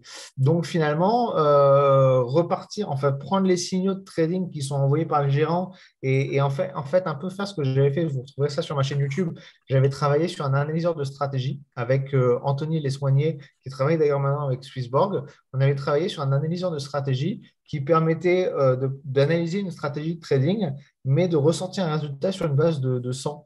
Euh, effet, de levier, effet euh, annulé. Donc en fait, le trader, il pouvait, il pouvait en quelque sorte euh, prendre l'effet de levier qu'il voulait, seulement les signaux derrière, ils étaient générés de, façon directionnelle et le money management était réadapté avec un money management que le, voilà, déterminé à l'avance, hein, une prise de risque déterminée. Et en fait, on recalculait la performance sur une base de 100. Alors, des fois, ça donnait des, mauvais résultats notamment quand c'est le cas d'une martingale. Une martingale, du coup, elle ne va pas fonctionner dans ce genre de cas, puisque la martingale, elle consiste à augmenter la taille des positions quand on est perdant. Là, puisqu'on est repasse sur une base de 100, on, efface la problématique de martingale, donc on retrouve tout de suite euh, on, voit tout de suite un résultat négatif. Donc, euh, même Mathis, euh, si tu vas aller sur ma chaîne YouTube, tu verras les, les, les trois plus anciennes vidéos que j'ai sur ma chaîne YouTube qui concernent les analyseurs de stratégie, le scatterplot et d'autres. Tu peux t'en inspirer. C'est un travail qu'on a fait il y a quelques années à l'époque de JFD. Finalement, ce projet, il n'a pas abouti. Donc, donc si tu veux regarder ces vidéos et si tu veux t'en inspirer. Bien sûr, ouais. je vais aller voir. Non, mais je vais, on, va aller voir et puis on va.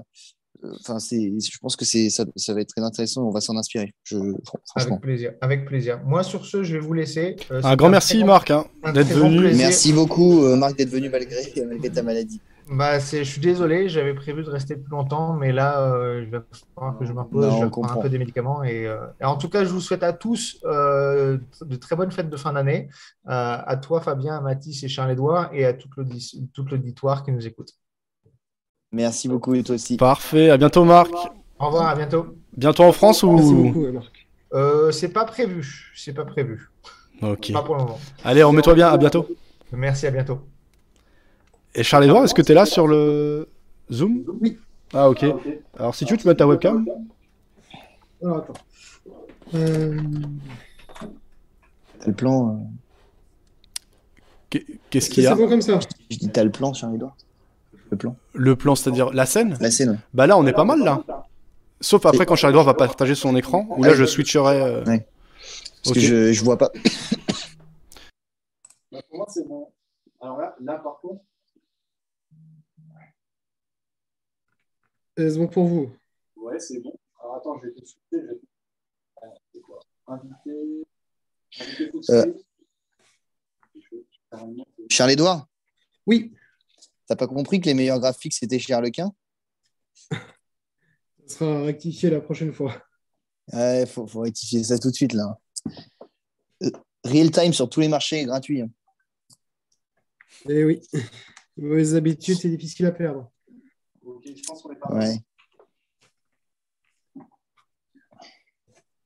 Je crois que nous nous retrouvons euh, pour le point marché avant l'ouverture américaine à 15h30.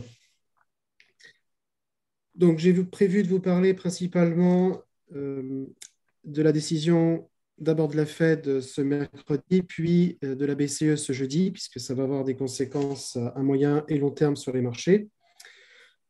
Donc, avant toute chose, rappelez qu'aujourd'hui, c'est la journée des quatre sorcières, c'est-à-dire que vous avez l'échéance sur les, options, l'échéance des options sur les hum, indices et les actions, mais également les produits à terme sur les mêmes, euh, indices et les mêmes actions. Ensuite, vous aurez à 14h45 euh, le PMI aux États-Unis. Alors, pour rappel, le PMI, ça mesure la, nature de l'activité économique. S'il est, est, égal à 50, vous avez une stabilité. Si vous êtes au-dessus de 50, vous êtes en phase de croissance et en dessous, en contraction. Euh, le consensus donne actuellement 47,8 pour euh, les produits manufacturiers et 46,5 pour les biens et services. Bien, pour revenir sur les euh, décisions de politique monétaire décidées par les banques centrales cette semaine, on va démarrer par la Fed aux États-Unis.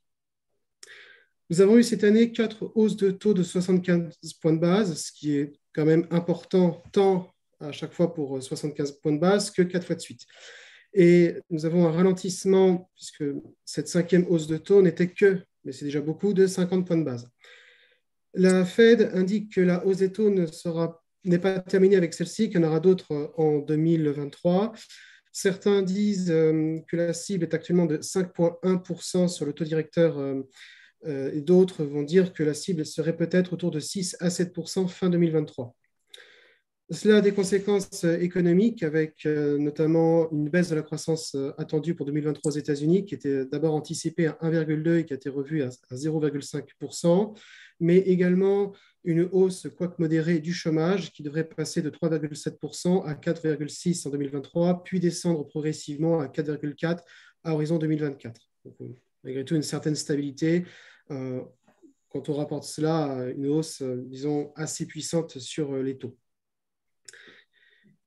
Concernant la BCE, donc, hier, Mme Lagarde a donné un discours suite à, à la hausse des taux qui a été relevé en Europe et qui n'a pas plu au marché. Et il y a de quoi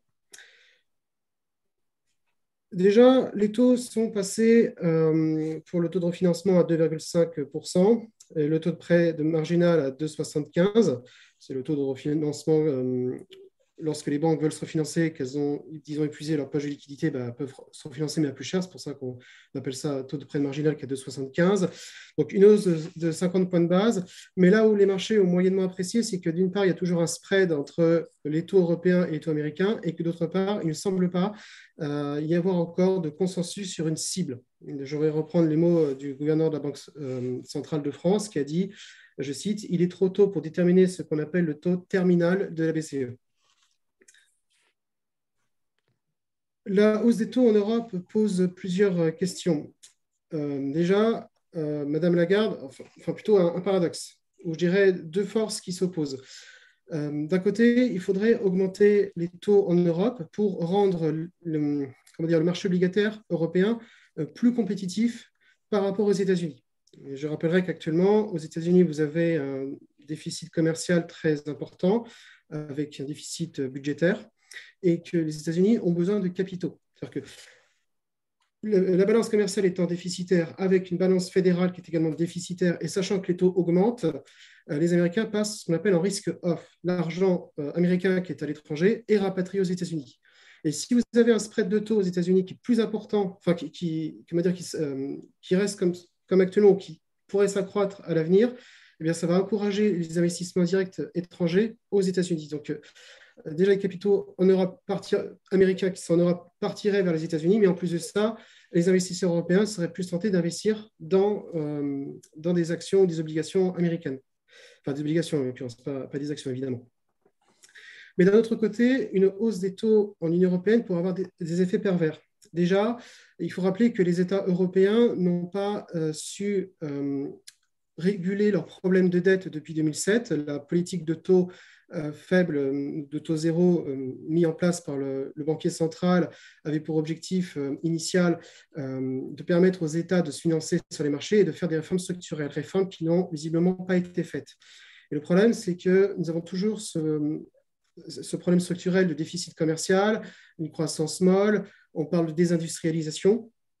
Et la question est, que va-t-il se passer avec une hausse des taux? Les États auront de plus en plus de mal à se refinancer sur les marchés et cela pourrait euh, mettre en difficulté des États comme l'Italie, qui est à 150% euh, d'endettement par rapport à son PIB, l'Espagne, qui est à 117,7%, ou encore la France, qui, euh, le chiffre est, je crois, de ce matin, 113,7%.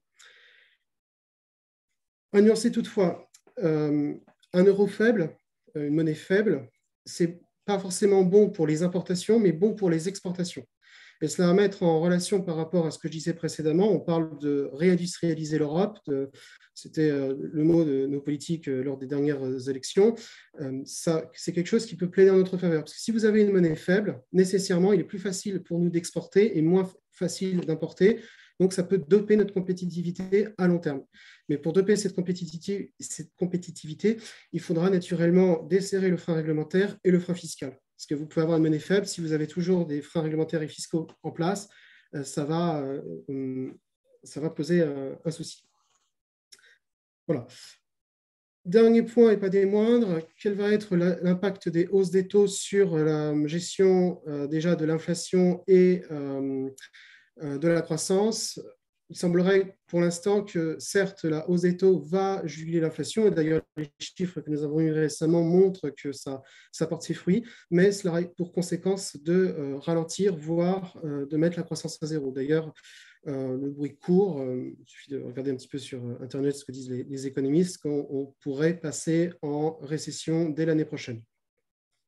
Je crois d'ailleurs que Bercy table sur une croissance entre 0,2% et 0,5% pour 2023, ce qui n'est pas non plus, comment dire, c'est pas catastrophique en soi, on n'est pas en récession, mais ce n'est pas la cible à 1,5-2% qu'on avait pu avoir, enfin du moins sur ce qui tablait il y a, encore il y a deux ans et un an. Bien, Maintenant, pour passer à l'analyse technique des marchés, je vous propose d'étudier successivement le Dow Jones, le CAC, le Gold et l'euro-dollar. Donc, je serai assez bref sur euh, mon commentaire de marché. Donc, euh, nous sommes euh, venus chercher la zone des 35 000, qui est une zone premium sur le Smart Money Concept. Je parle en ce moment de, SMC parce que c'est assez à la mode et beaucoup de gens me demandent de faire des points marché via le, SMC. Donc, simplement pour dire qu'on est venu chercher une zone de liquidité euh, d'après ce système qui serait à, 35 000, et pour revenir, euh, pourquoi pas, chercher une discount vers 29 000. Alors ça, c'est sur une approche SMC. Maintenant, sur une approche euh, basée sur de la liquidité, j'irais avec du carnet d'ordre, avec ce qu'on appelle la structure de marché, il semblerait également qu'on ait à peu près les mêmes objectifs de prix, 28, 29. Moi, ce que j'ai sous les yeux, c'est un transpercement des moyennes mobiles exponentielles 20 et 50 de manière assez franche dans cette zone. Euh, c'est quelque chose qui, euh, comment dire, euh, me confirme, disons, une tendance baissière, une reprise baissière pour les, prochains jours et prochaines semaines. Donc, comme vous pouvez le voir, on est revenu sur le plus haut du mois d'août avec une mèche. Ça, c'est le, jour de la Fed plus BCE. Et après, on commence à, pourquoi pas, faire une correction. Même comportement sur le CAC 40 avec Pareil, venu chercher une zone premium. J'aurais juré qu'on serait mis un petit peu plus haut, mais 6800, euh, ça correspond à ce niveau au mois de mars. On est un petit peu plus haut que le mois d'août. Alors, c'est complètement, euh, complètement logique dans le sens où le CAC 40 est un indice fort, dans le sens où lorsque les marchés montent, le CAC va avoir tendance à monter un petit peu plus rapidement. Euh, à l'inverse d'un indice faible, euh, par exemple euh, le DAX, si le marché est baissière, eh c'est plus intéressant de choisir des indices comme le DAX parce qu'il ira plus à la baisse. La raison est simple, en fait, le CAC est calculé à dividende. J'irai de proche en proche, en fait, c'est quelque chose qui permet au CAC de se montrer plus fort que le DAX, lui est calculé à dividende réinvesti. Sur le marché du gold, donc, pour mon intraday. Attends, juste Charles-Édouard, du coup, toi, euh, quel, serait ton objectif de cours sur le CAC euh, à, moyen terme? Ça serait euh, pareil, revenir chercher 5500, 600. Ça serait. Non, alors là, je me base uniquement sur la, Smart Money Concept. Je veux dire, c'est de lui-même avec l'équilibre, zones discount. maintenant, ce que vous avez également, je ne les ai pas traités parce que ça ferait, ça ferait trop. D'ailleurs, je comprends pourquoi je ne les trace pas. ici, là, je les trace pour moi euh, mes zones, donc ça devient vite illisible. Mais, euh, hmm. mais ce que je veux dire, c'est que oui, revenir, revenir sur cette zone de prix, 5500, 5600, c'est totalement, euh, totalement atteignable. Déjà pour la structure de marché, qu'on appelle le CVA, mais également avec les politiques monétaires des banques centrales qui, de toute façon, à moyen terme, vont se répercuter sur les marchés. Vous allez forcément, à un moment ou à un autre, avoir le marché qui va non pas revenir à la raison, parce que le marché a toujours raison en soi, mais ce que je veux dire, c'est que euh, qui dit hausse de taux dit plus de difficultés à se financer euh, sur les marchés et dit également euh, une activité économique qui va ralentir. Et par conséquent, les fonds de pension vont avoir tendance à revendre des titres, des titres boursiers pour se porter vers le marché obligataire, ce qui va nécessairement se répercuter dans le prix. D'accord. D'ailleurs, j'aurais dû sortir le graphique du Nasdaq. C'est beaucoup plus visible sur le Nasdaq que sur euh, les indices que je vous montre sous les yeux. Alors, je ne traite pas beaucoup le, Nasdaq, mais il faut savoir que les technologies sont celles qui vont être le plus impactées par euh, une. Bah, les plus volatiles. C'est ça. Euh, ensuite, pour le marché du Forex, donc. désolé. Juste, alors, excuse-moi, Charles-Edouard, je te, je te, coupe juste une seconde. mais moi, j'ai des rendez-vous à Lyon et je dois vous laisser. Ouais. Donc, de toute façon, euh, ok, Mathis. Et sinon, Charles-Edouard, moi, j'aurais été curieux d'avoir ton retour sur les propres firmes, parce que c'était le sujet, euh, le fil rouge du live du jour. J'ai un écho. Euh. Ah, pardon. Sur les propres, le propre trading, que veux-tu savoir en particulier?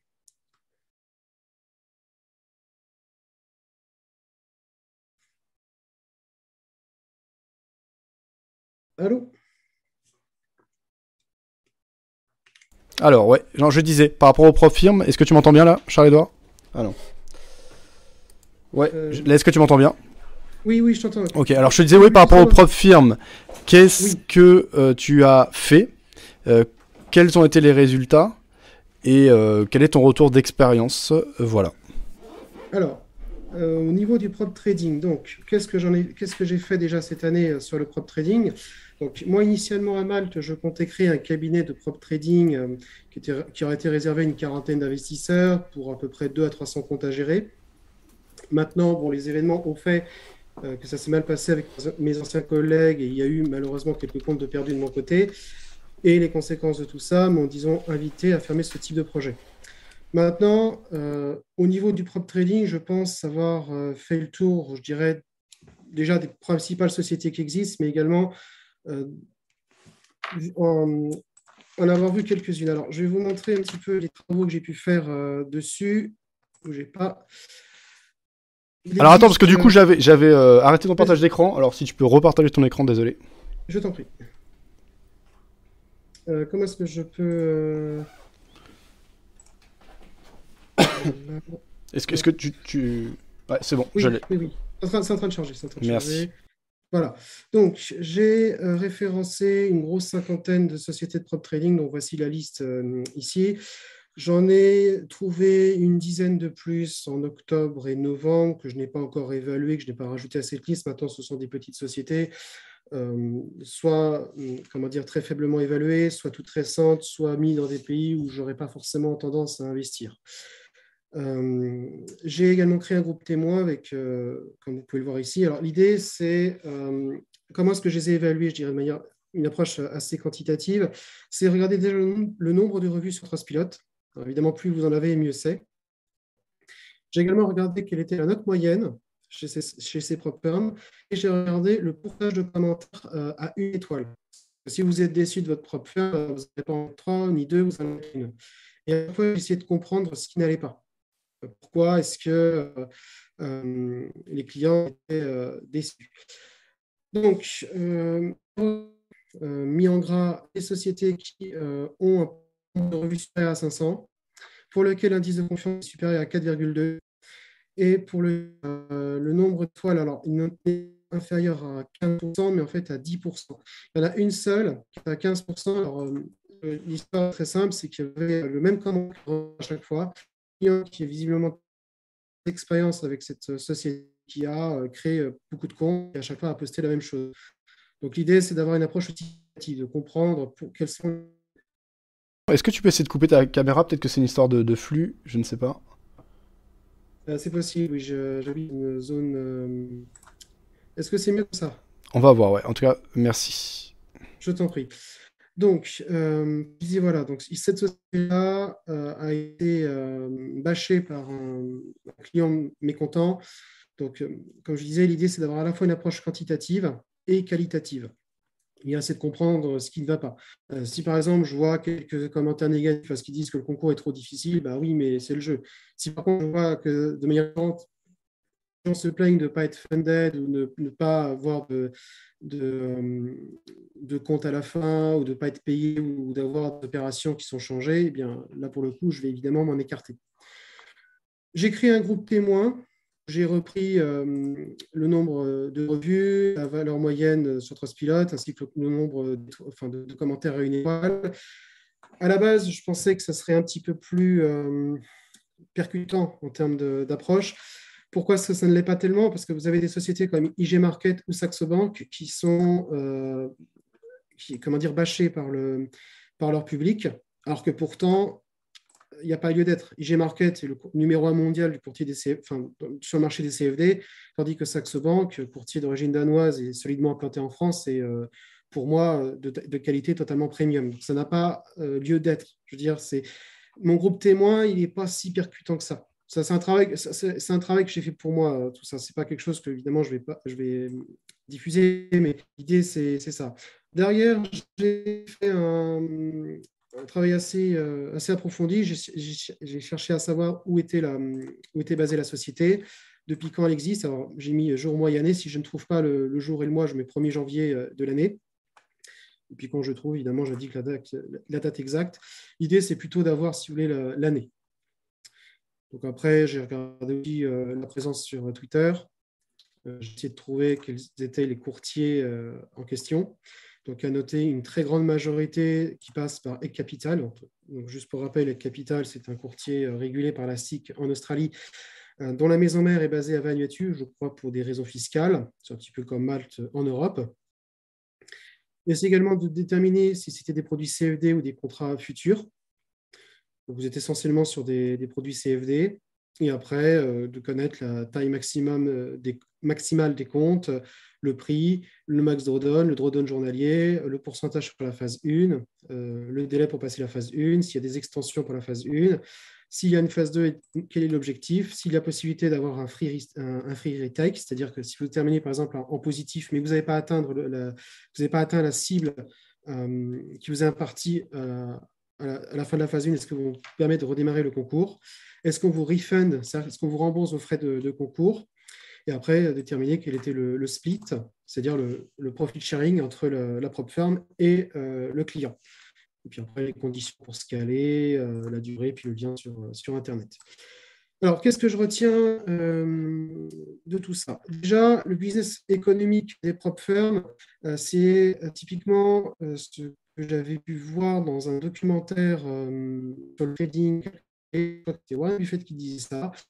Il dit sur les marchés, c'est comme opère si vous savez pas qui est le pigeon, c'est probablement vous dans le sens où, pour moi, trading, c'est un win-win entre la firme et un trader qui sait trader et euh, celui qui ne sait pas trader qui pense que c'est le, le dindon de la fin. Business économique d'une propre firme, pour celles qui jouent le jeu, et il y en a beaucoup qui jouent le jeu, est vraiment basique. Quand on vous dit, voilà, ça 500 euros, un concours pour avoir un funded à 100 000, sachant que la perte maximale euh, qu'on vous autorise est de 10 000, la propre risque 10%.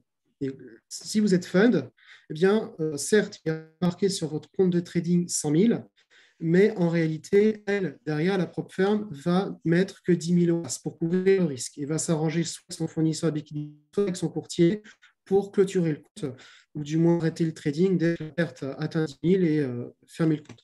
Pourquoi est-ce que je dis que c'est un accord win Il faut savoir que le taux de succès dans le trading est plus ou moins de 5%. Ça varie euh, des statistiques qui sont publiées par euh, MyForex Fund, euh, où ils vous disent voilà le pourcentage qui a passé la phase 1, la phase 2, le profit sharing.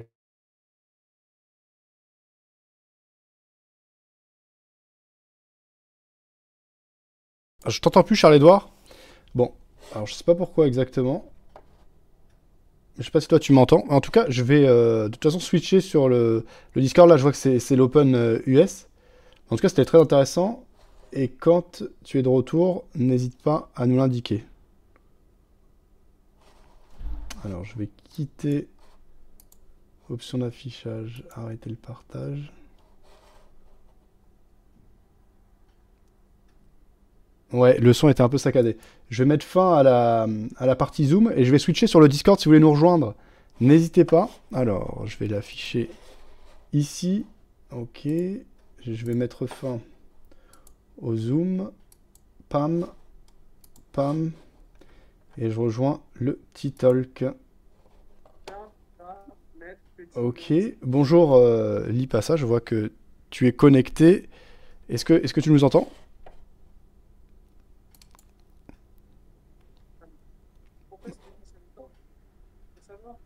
Alors, si tu, si tu te connectes sur le, chat audio, il faudrait que tu coupes ton son, que tu mettes un casque par contre pour pas qu'il y ait d'écho, et sinon bah, tu peux prendre la parole normalement et t'exprimer euh, sans problème. Voilà, n'hésitez pas à nous rejoindre si vous le souhaitez.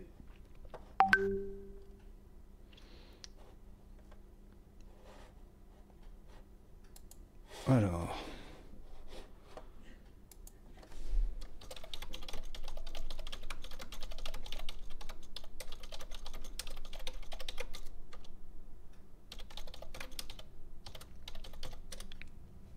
Toutes les émissions hein, qu'on fait euh, pendant ce mois de décembre doivent être considérées comme des, tests, des tests live. et le concept sera vraiment au point et, pleinement actif en, janvier. Mais je pense que c'est déjà pas mal hein, ce qu'on arrive à, faire aujourd'hui et quand tout sera fluide et bien huilé d'un point de vue technique, je pense que ça va être assez sympa et, dynamique. Voilà, en tout cas vos feedbacks sont vraiment les bienvenus.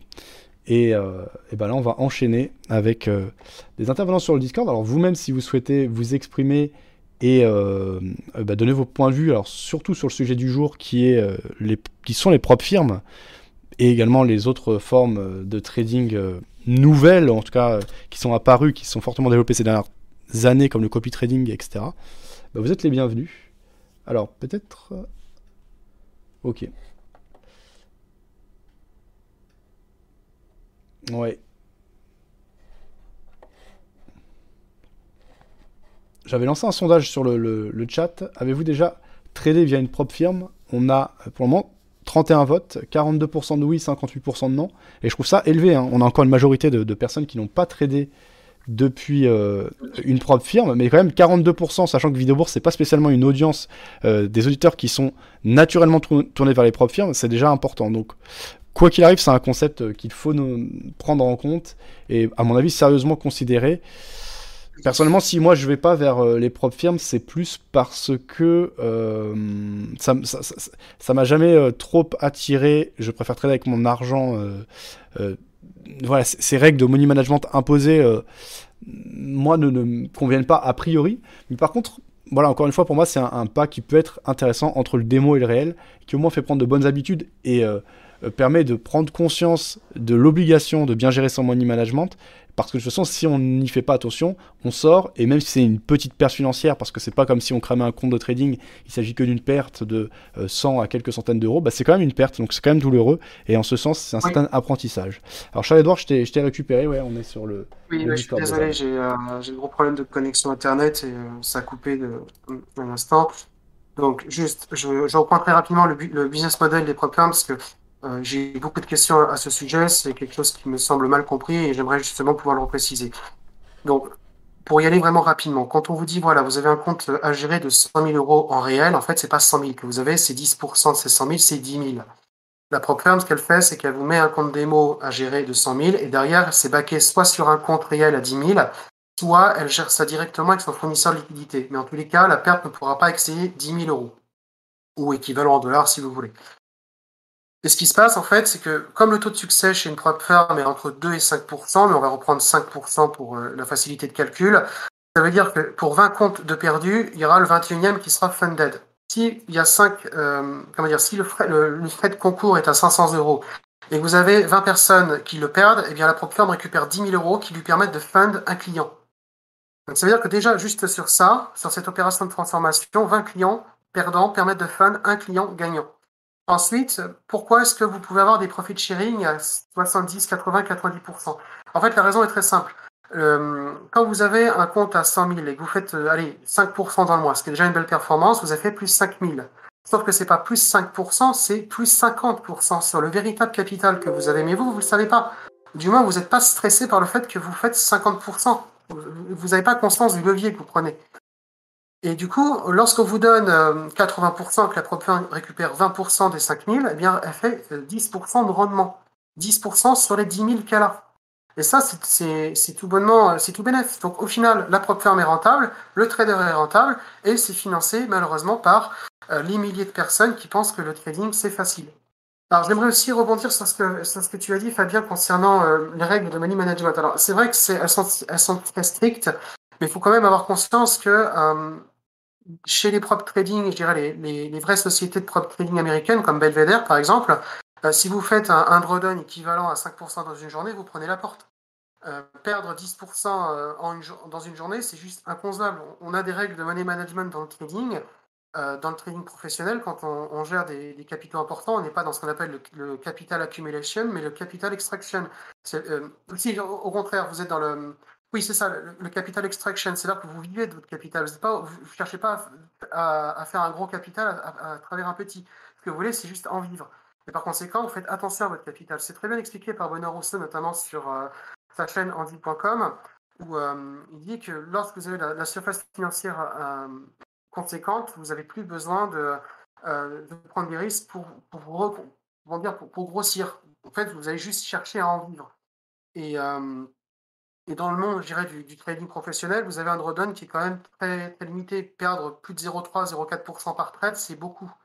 Dans le monde, je dirais, dans le monde professionnel, d'ailleurs, c'est aussi euh, expliqué par MyForexFund. Ils sont sur leur, euh, leur site internet, euh, ils publient les, les, bons et les moins bons comportements des traders. Ils expliquent que les bons traders ne traitent que 3 ou 4 fois dans une journée et que pour les scalpers, ils font généralement des séances de 3, de 3 ou 4 heures et après ils arrêtent. Ils ne font pas d'overtrading, ils ne vont pas chercher à capter tous les mouvements du marché.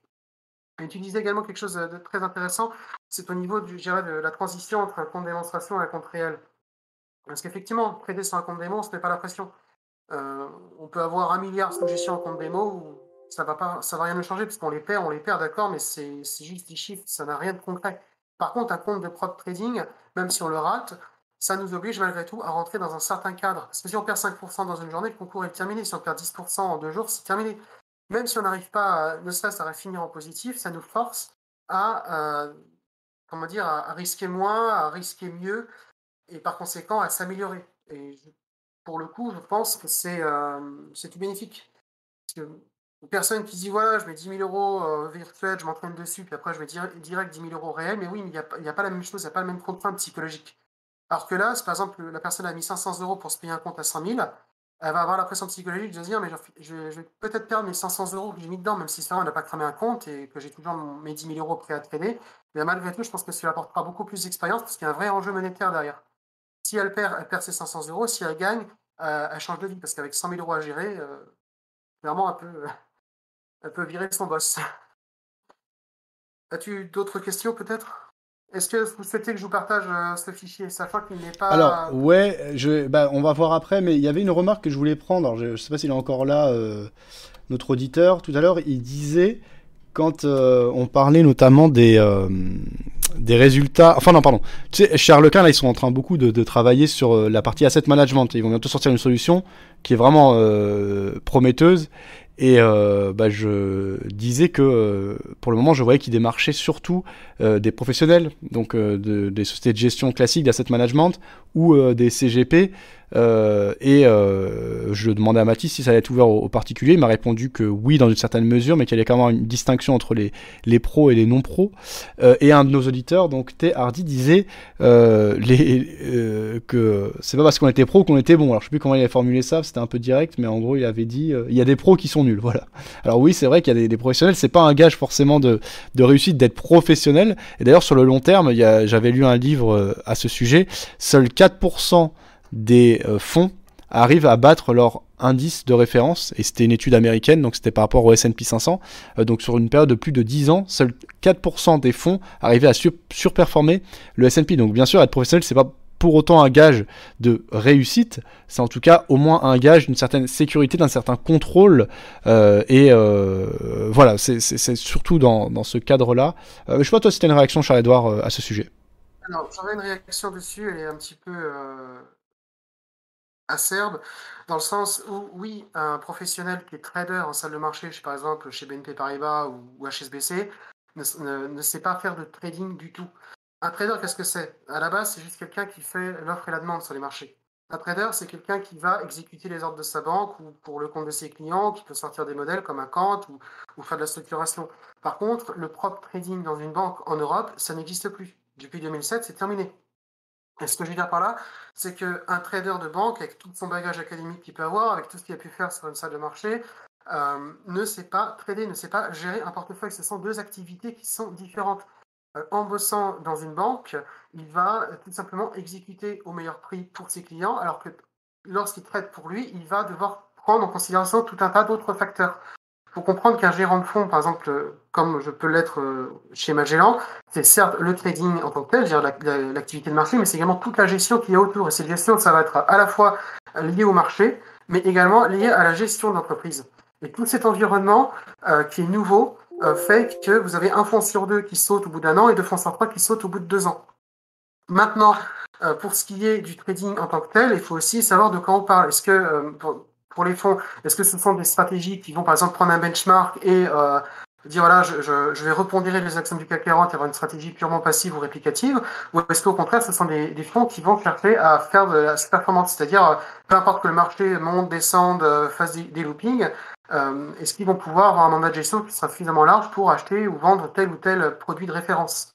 Euh, Est-ce que ce sont également des stratégies qui vont euh, être basées sur des, euh, uniquement des options Est-ce que ce sont des, stratégies où on va euh, se permettre de, bah, de, simplement faire du trading et pas juste gérer des actions enfin, C'est tout un ensemble de, de, questions et de facteurs qui font qu'on ne peut pas comparer deux fonds entre eux. On ne peut pas comparer, par exemple, moi, ce que je fais du, trading euh, avec euh, une, une CICAB qui est vendue dans une société d'assurance vie à Paris. Ce n'est pas du tout la même chose.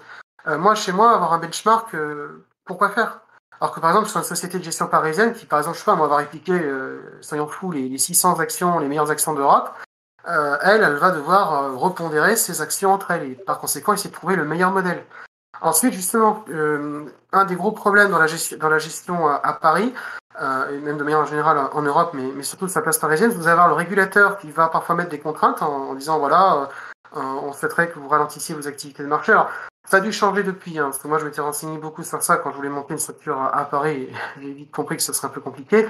Mais vous aviez les fonds ARIA 3 et ARIA 4 qui étaient un petit peu le, euh, le hedge fund à la française, où à l'intérieur, ce que j'avais lu, mais encore une fois ça a dû changer, vous ne pouviez pas faire plus de temps d'opération euh, dans la semaine ou dans le mois. Euh, fallait que ce soit de manière coulissante.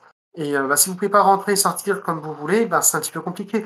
Je me souviens par exemple d'avoir fait le concours Joula comme Liliane en 2017, première édition, et j'avais réussi à emmener mon équipe, euh, euh, quand, je, quand j'y avais participé, euh, très loin devant. Et pourquoi est-ce que j'avais réussi? Parce que précisément, je n'étais pas du tout sur une gestion de, GP, mais plus en mode, bah, j'achète des contrats sur l'or le matin, alors c'était, je sais pas moi, des, ETF, et euh, je la revendais le soir et je faisais hurler les organisateurs du concours parce qu'ils me disaient ouais mais quand vous achetez bah vous gardez ça sur, euh, sur 3 mois, sur 6 mois. Et, euh, et c'est l'une des raisons. Quelle est votre stratégie? Qu'est-ce que comment quels sont vos clients? Quelle est la finalité? Euh, Pour qui dire? La création d'un fonds et la mise en place d'une stratégie, ça répond à tout un tas de questions. Qui sont vos clients? Euh, Qu'est-ce qu'ils veulent? Quels risques ils veulent? Sur combien de temps? Et en fonction de ça, vous allez structurer. Moi, ce que j'ai créé, c'était un fonds Friends and Family. C'est un truc qui est réservé à la, famille, aux amis et aux fous. Euh, Family, Friends and Flow, les trois F, comme on dit dans le monde anglo-saxon. C'est très très bien s'il y a une petite structure légère, mais qui soit correctement régulée. Il faut savoir que le fonds privé maltais est, le, c'est le seul fonds au monde privé euh, qui soit régulé. On est sujet à une, licence. Alors, euh, ils appellent ça un certificat de reconnaissance, mais ça revient même, parce que si on n'a pas le certificat de reconnaissance, on ne peut pas exercer sur les marchés. Vous avez tout un tas d'autres pays, vous n'avez pas besoin de certificat de reconnaissance ni de licence pour un fonds privé pour travailler. Euh, par contre, ma structure serait totalement inadaptée si je commençais à avoir des euh, dizaines de millions d'euros sous gestion et si je commençais à avoir des clients professionnels. Là, il faudrait que je m'oriente plus vers un PIF ou un EIF maltais, un plus Professional Investment Fund. C'est très populaire dans le monde anglo-saxon, ou un EIF, hein, le hedge fund à l'européenne. C'est la réglementation 2011, Schlass, je sais plus quoi, euh, qui est relative justement aux, organismes de placement collectif alternatifs, euh, qui, a créé, qui a voulu harmoniser une, le, le, fonds à l'européenne. Au final, ça a été un petit peu une usine à gaz parce que le fonds et l'équipe de gestion euh, sont chacun soumis à une, à une, réglementation différente. Donc en fait, doublement, doublement réglementé, ce qui pose d'ailleurs euh, pas mal de soucis euh, pour ceux qui se lancent dans l'aventure. Voilà, c'était beaucoup de choses à, à dire. Ouais, bah, ça, c'est intéressant, merci. En tout cas, Charles-Édouard. Je vois qu'on a Skoll qui nous a rejoint. Skoll, est-ce que tu nous entends? Oui, salut tout le monde. Bah, je vous ai, je vous ai écouté, ouais, c'était super intéressant. Moi, j'ai pas cette expérience au niveau des profils. Enfin, j'en teste juste une actuellement, donc je pas trop de. Chez qui es-tu? Euh, Je suis chez Apteros là, Apteros Trading. Ah, je ne connais pas. Euh, Ouais, ouais, bah, ils, ils permettent d'utiliser la plateforme Sierra Chart et donc moi ça m'arrange et ils ont pas de trailing stop. Ils ont euh, c'est un petit peu élevé mais euh, je, au niveau des tarifs mais c'est c'est cohérent, ils sont plutôt sérieux donc euh, jamais eu de soucis. Donc pour le moment, je suis en train de valider le, le compte là, je suis à peu près à la moitié donc un peu de chemin à faire encore et puis on verra, je, je vous donnerai des retours il y a du plus, du moins, mais euh, dans l'ensemble, je trouve ça positif et je trouve que c'est euh, c'est des bonnes, euh, c'est des bonnes, très bonnes choses, même pour les débutants ou confirmés, je dirais. Donc c'est vraiment, vraiment bien. Il dit Sierra Chart, évidemment, structure de marché, CVA, je suppose. Euh, Sierra Chart, euh, alors tu veux dire, euh, qu'est-ce que tu veux dire par là? J'ai pas compris. Ah, simplement, est-ce que c'est un, c'est une prop firm sur Future ou une prop firm sur euh, CFD? Prop firm Future, ils font uniquement, euh, alors ils- je crois qu'ils font uniquement les produits CME euh, Future. D'accord. Donc voilà, les indices, je crois que. Alors ils permettent aussi bah, le, le- Ah non, du coup c'est le CME Group parce qu'ils permettent aussi le pétrole, donc le crude oil. Et donc c'est le- l'ensemble, donc Comex, NYMEX et Cbot CME quoi. C'est déjà bien complet. hein. Alors tu peux trader en dehors des, euh, tu peux trader, tu ne peux pas trader en dehors des, des horaires régulières, donc seulement dans les horaires classiques.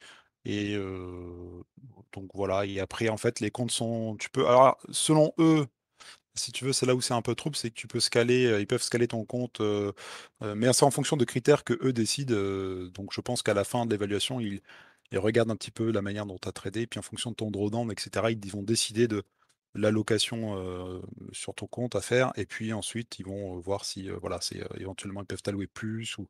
Et puis euh, alors c'est une base, sinon c'est une base de paiement euh, trimestrielle.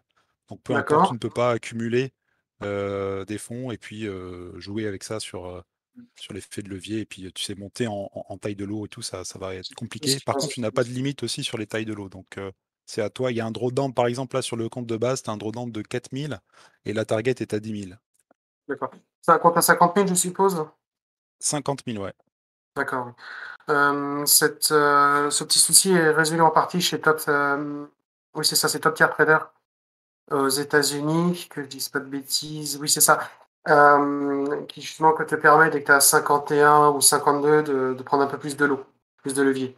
Maintenant, bon, le levier, c'est quand même la, la dernière des choses à, à mettre euh, pour passer un, un propre ferme. Ouais, tout à, tout à fait. Moi, je suis d'accord. Je n'utilise pas de levier. Je reste à un contrat là sur un, même un compte à 50 000.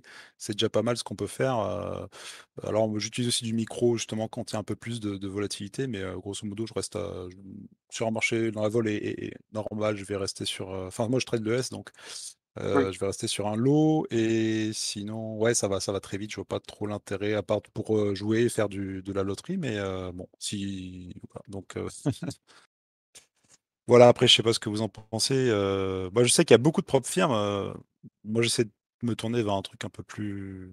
Bah, essayer Je trouvais qu'ils étaient sérieux. Après, euh, après on verra. hein, Il y a toujours des avis partagés, mais il faut faire son expérience aussi.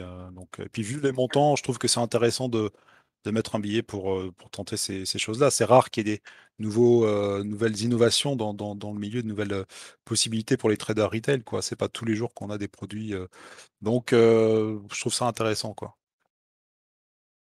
Oui, surtout que le trading de futurs, c'est formateur. On peut pas faire n'importe quoi avec les futurs. Toujours moyen de s'en sortir un peu avec la CFD, mais les futurs, ça ne pardonne pas.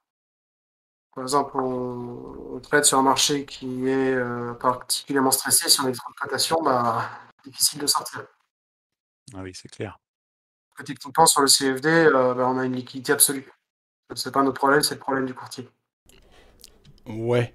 Bon, après, ça c'est vrai euh, dans des périodes euh, normales, euh, relativement normales, mais en période vraiment extrême, euh, parce que, in fine, de toute façon, les, les brokers CFD euh, répliquent quand même euh, les futurs ou se couvrent dessus, etc. Alors, euh, juste, euh, là, je parle d'expérience euh, depuis euh, 2007. euh, J'ai vu quelques épisodes de, de stress vraiment intense. Là où ce que tu dis est vrai, c'est que, euh, notamment en 2020, là, quand il y a eu le méga crash euh, sur euh, les, les- les marchés, et donc euh, il y avait un spread qui était très élevé sur euh, les futurs parce qu'il y avait euh, moins de liquidité.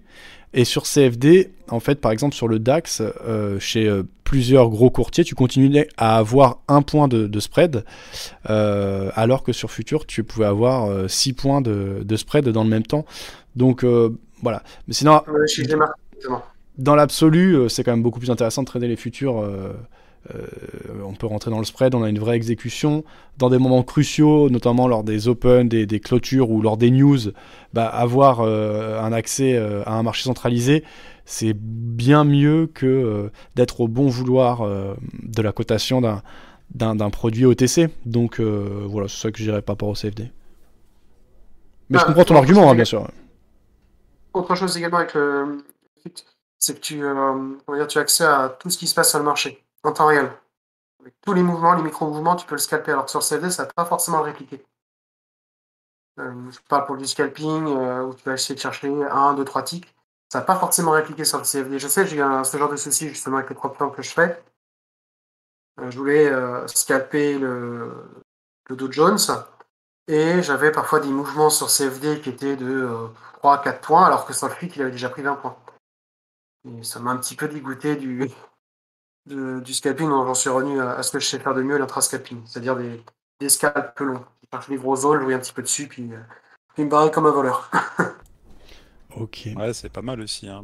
Moi, je suis pas. Euh, quand je prends des trades, c'est, euh, je, sais toujours de choper des, plutôt des mouvements intraday. Et puis parfois, c'est vrai que ça se transforme en scalp, mais à la base, c'est pas, c'est pas ce qu'on appelle du scalping.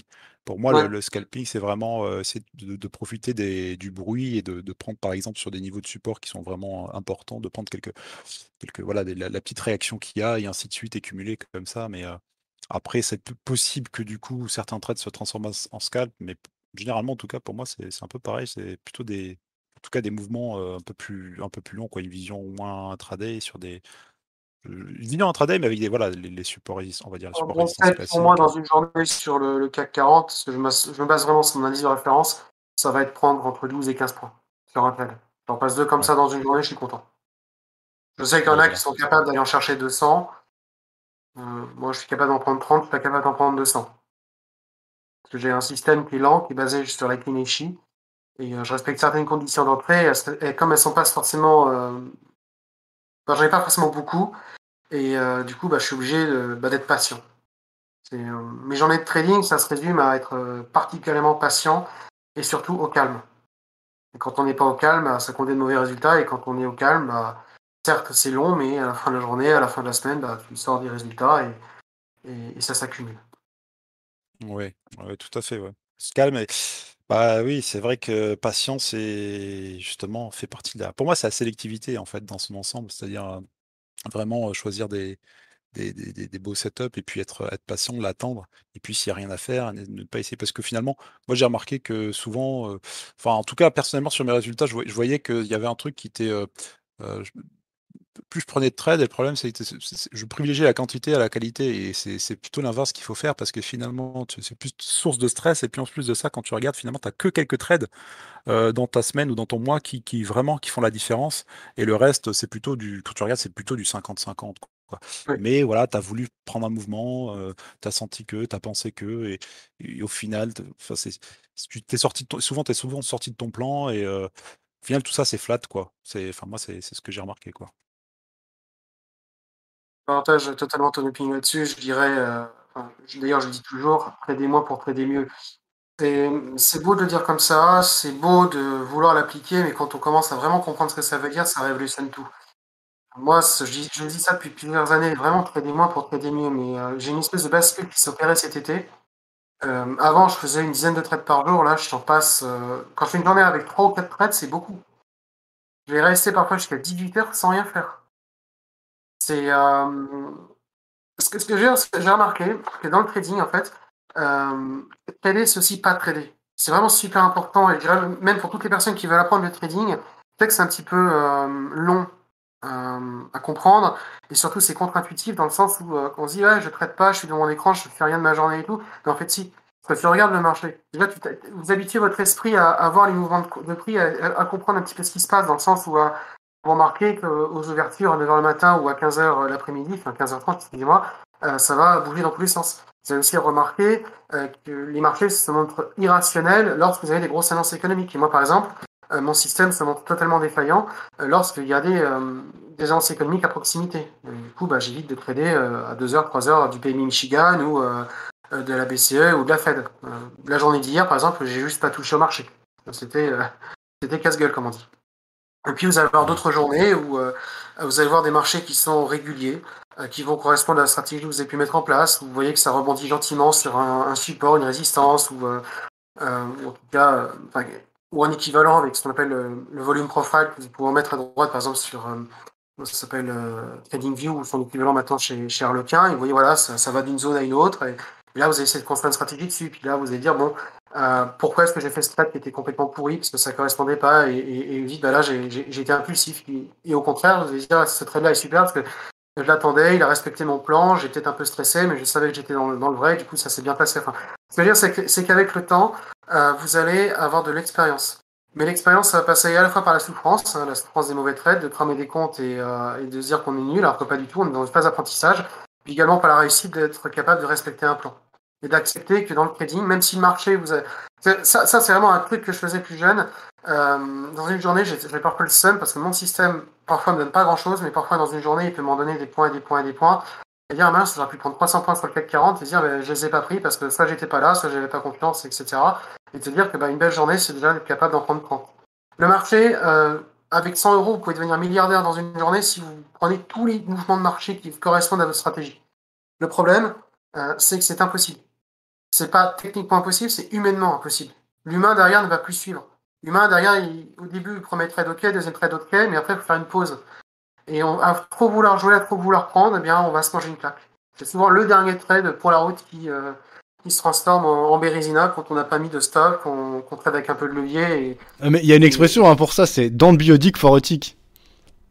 C'est une expression de salle de Donc, marché. Don't be a dick for a tick. Ne Ah sois oui, pas une bite oui, pour oui, un. Ouais. Bah c'est ça, c'est totalement ça. Ce que je veux dire, c'est que euh, se fixer des objectifs par mois, dès que j'ai fait, je sais pas, mes 10 points, j'arrête. Oui, mais si tu les as déjà fait à 9h30, bah, t'es déjà plus calme pour la fin de la journée.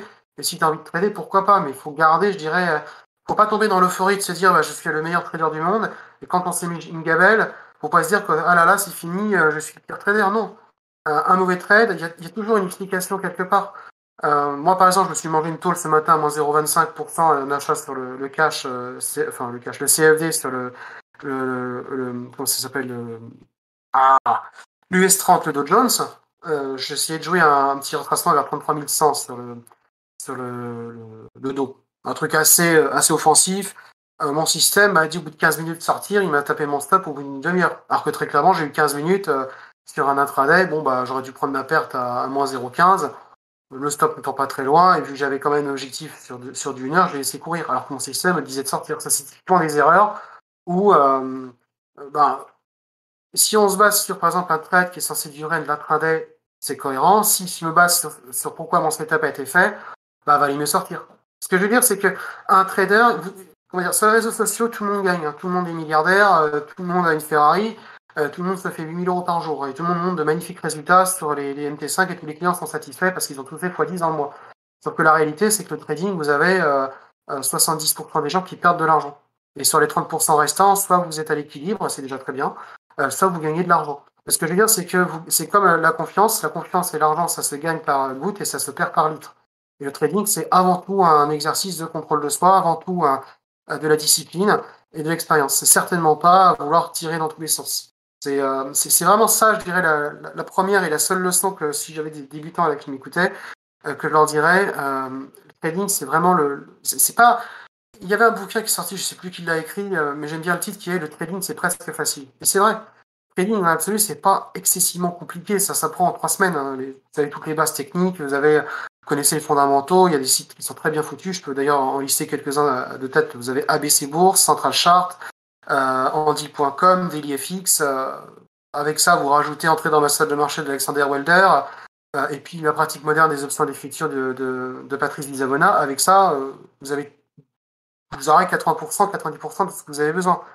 Mais après, le gros travail qui va vous demander euh, du temps, c'est de, stabiliser une stratégie qui vous convient.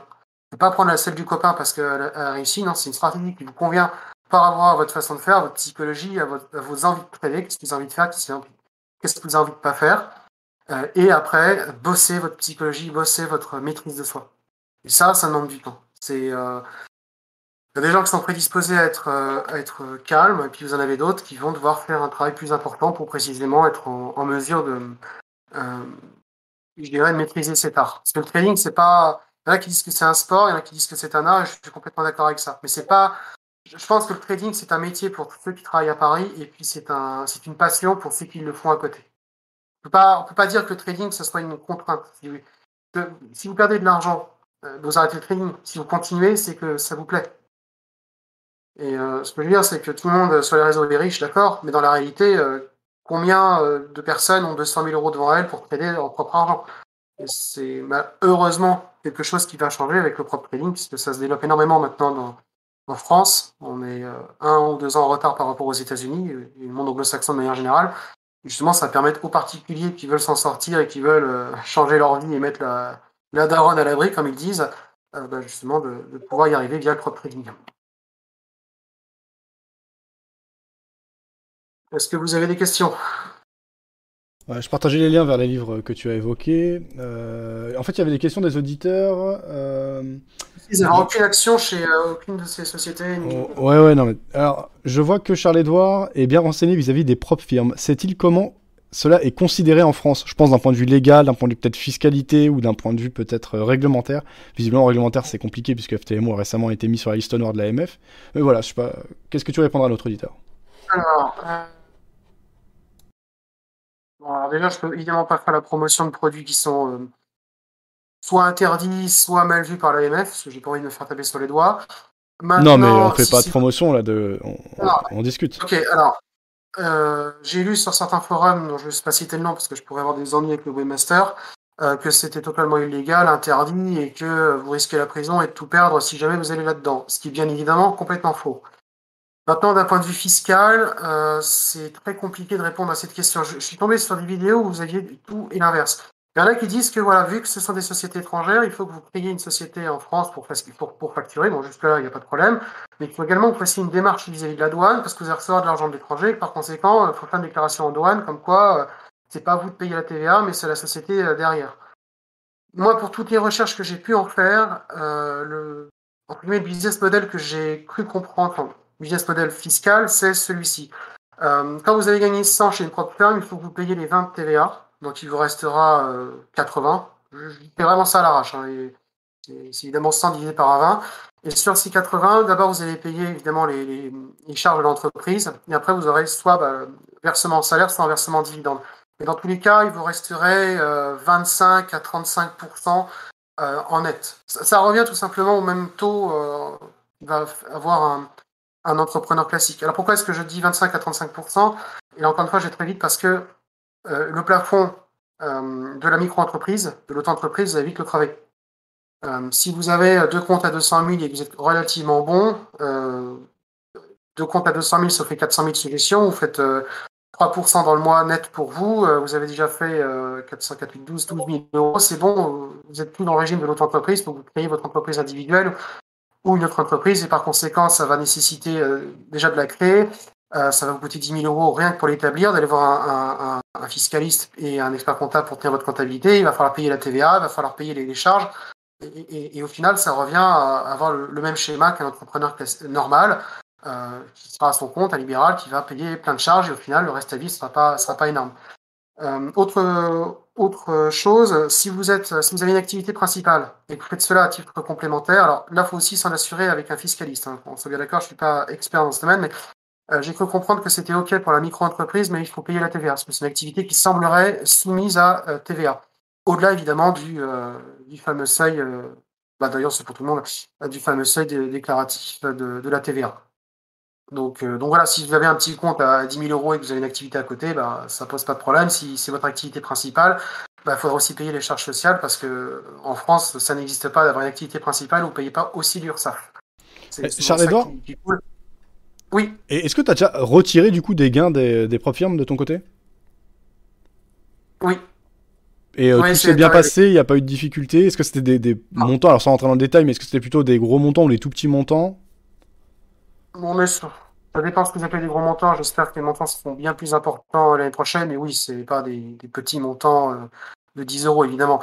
Euh, et, justement, pour répondre à, cette question, la meilleure des choses à faire quand vous commencez à vous développer dans le crop trading, euh, c'est de partir à l'étranger, tout simplement. Aller dans un pays qui est déjà tax friendly, parce que vous êtes harcelé d'impôts en France, mais surtout qui soit, je dirais, dont la réglementation est compréhensible. Euh, comprehensive, euh, le mot anglais de compréhensif, euh, dans le sens qu'il soit accessible, qu'il soit, qui apporte une certaine sécurité juridique. Le problème, c'est qu'en France, l'administration fiscale, je vois pour des traders particuliers, quand ils vont voir les impôts, les impôts sont censés vous donner un, un rescrit fiscal. si vous avez une question, vous ne savez pas trop comment régler votre, votre situation, si on vous donne un rescrit fiscal, ce sera la politique des impôts vis-à-vis de vous, et si c'était pas la bonne, bah tant pis, ce sera quand même celle-là. Et pour les traders particuliers, j'ai vu parfois des témoignages sur Internet, des gens qui commencent à faire de l'argent, et euh, les mecs des impôts leur disent, mais c'est autorisé en France le trading?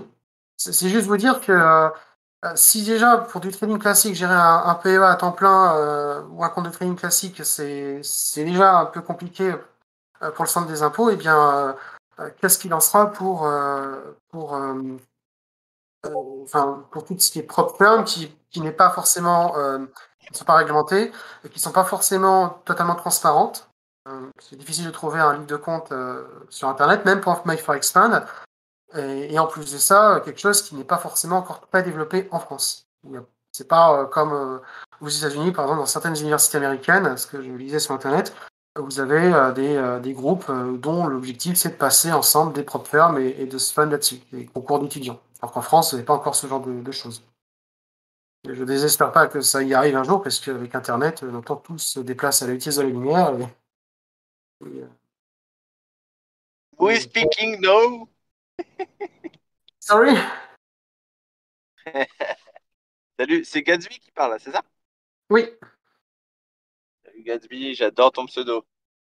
Merci. Bah. Alors, juste, il y avait une autre question, Charles-Édouard. C'était donc. Euh, c'est quoi le concours? Ah oui, tout à l'heure, tu as parlé d'un concours que tu avais fait et on n'a pas bien compris le nom. Effectivement, c'était euh, Joula.com ou un truc comme ça Joula C'est quoi ça? Alors, c'est un concours qui, été, qui est organisé depuis 2017 par deux anciens de Morgan Stanley, je crois, euh, l'idée, c'est euh, de faire de la gestion de portefeuille type assurance vie à destination des étudiants. Les étudiants vont se mettre par groupe de 4 ou 5. L'édition que j'avais faite la première, on était 150, euh, je crois 150 équipes issues d'une cinquantaine d'écoles. L'idée, c'était de sortir la meilleure performance avec la meilleure métrique possible. Et on avait trois mandats de gestion. SRRI 3, SRRI 5 et SRRI 7. Vous savez, le, la volatilité, euh, le fameux truc qu'on met sur les DC euh, avec le texte euh, à, rendement plus important, risque plus important, et ainsi de suite. L'idée, c'est d'avoir un mandat défensif, moyen et offensif. Et on pouvait mettre ce qu'on voulait à l'intérieur. C'était que des, ETF, et on avait accès aux ETF sur indice, aux ETF sur matières premières, et puis essentiellement des ETF type H2O ou, autre. En fait, c'est des portefeuilles qu'on achetait. Et moi, ce que je, n'aimais pas trop là-dedans, c'est que vous achetez certes des, des ETF, mais qu'est-ce que vous savez de ce qu'il y a vraiment dedans?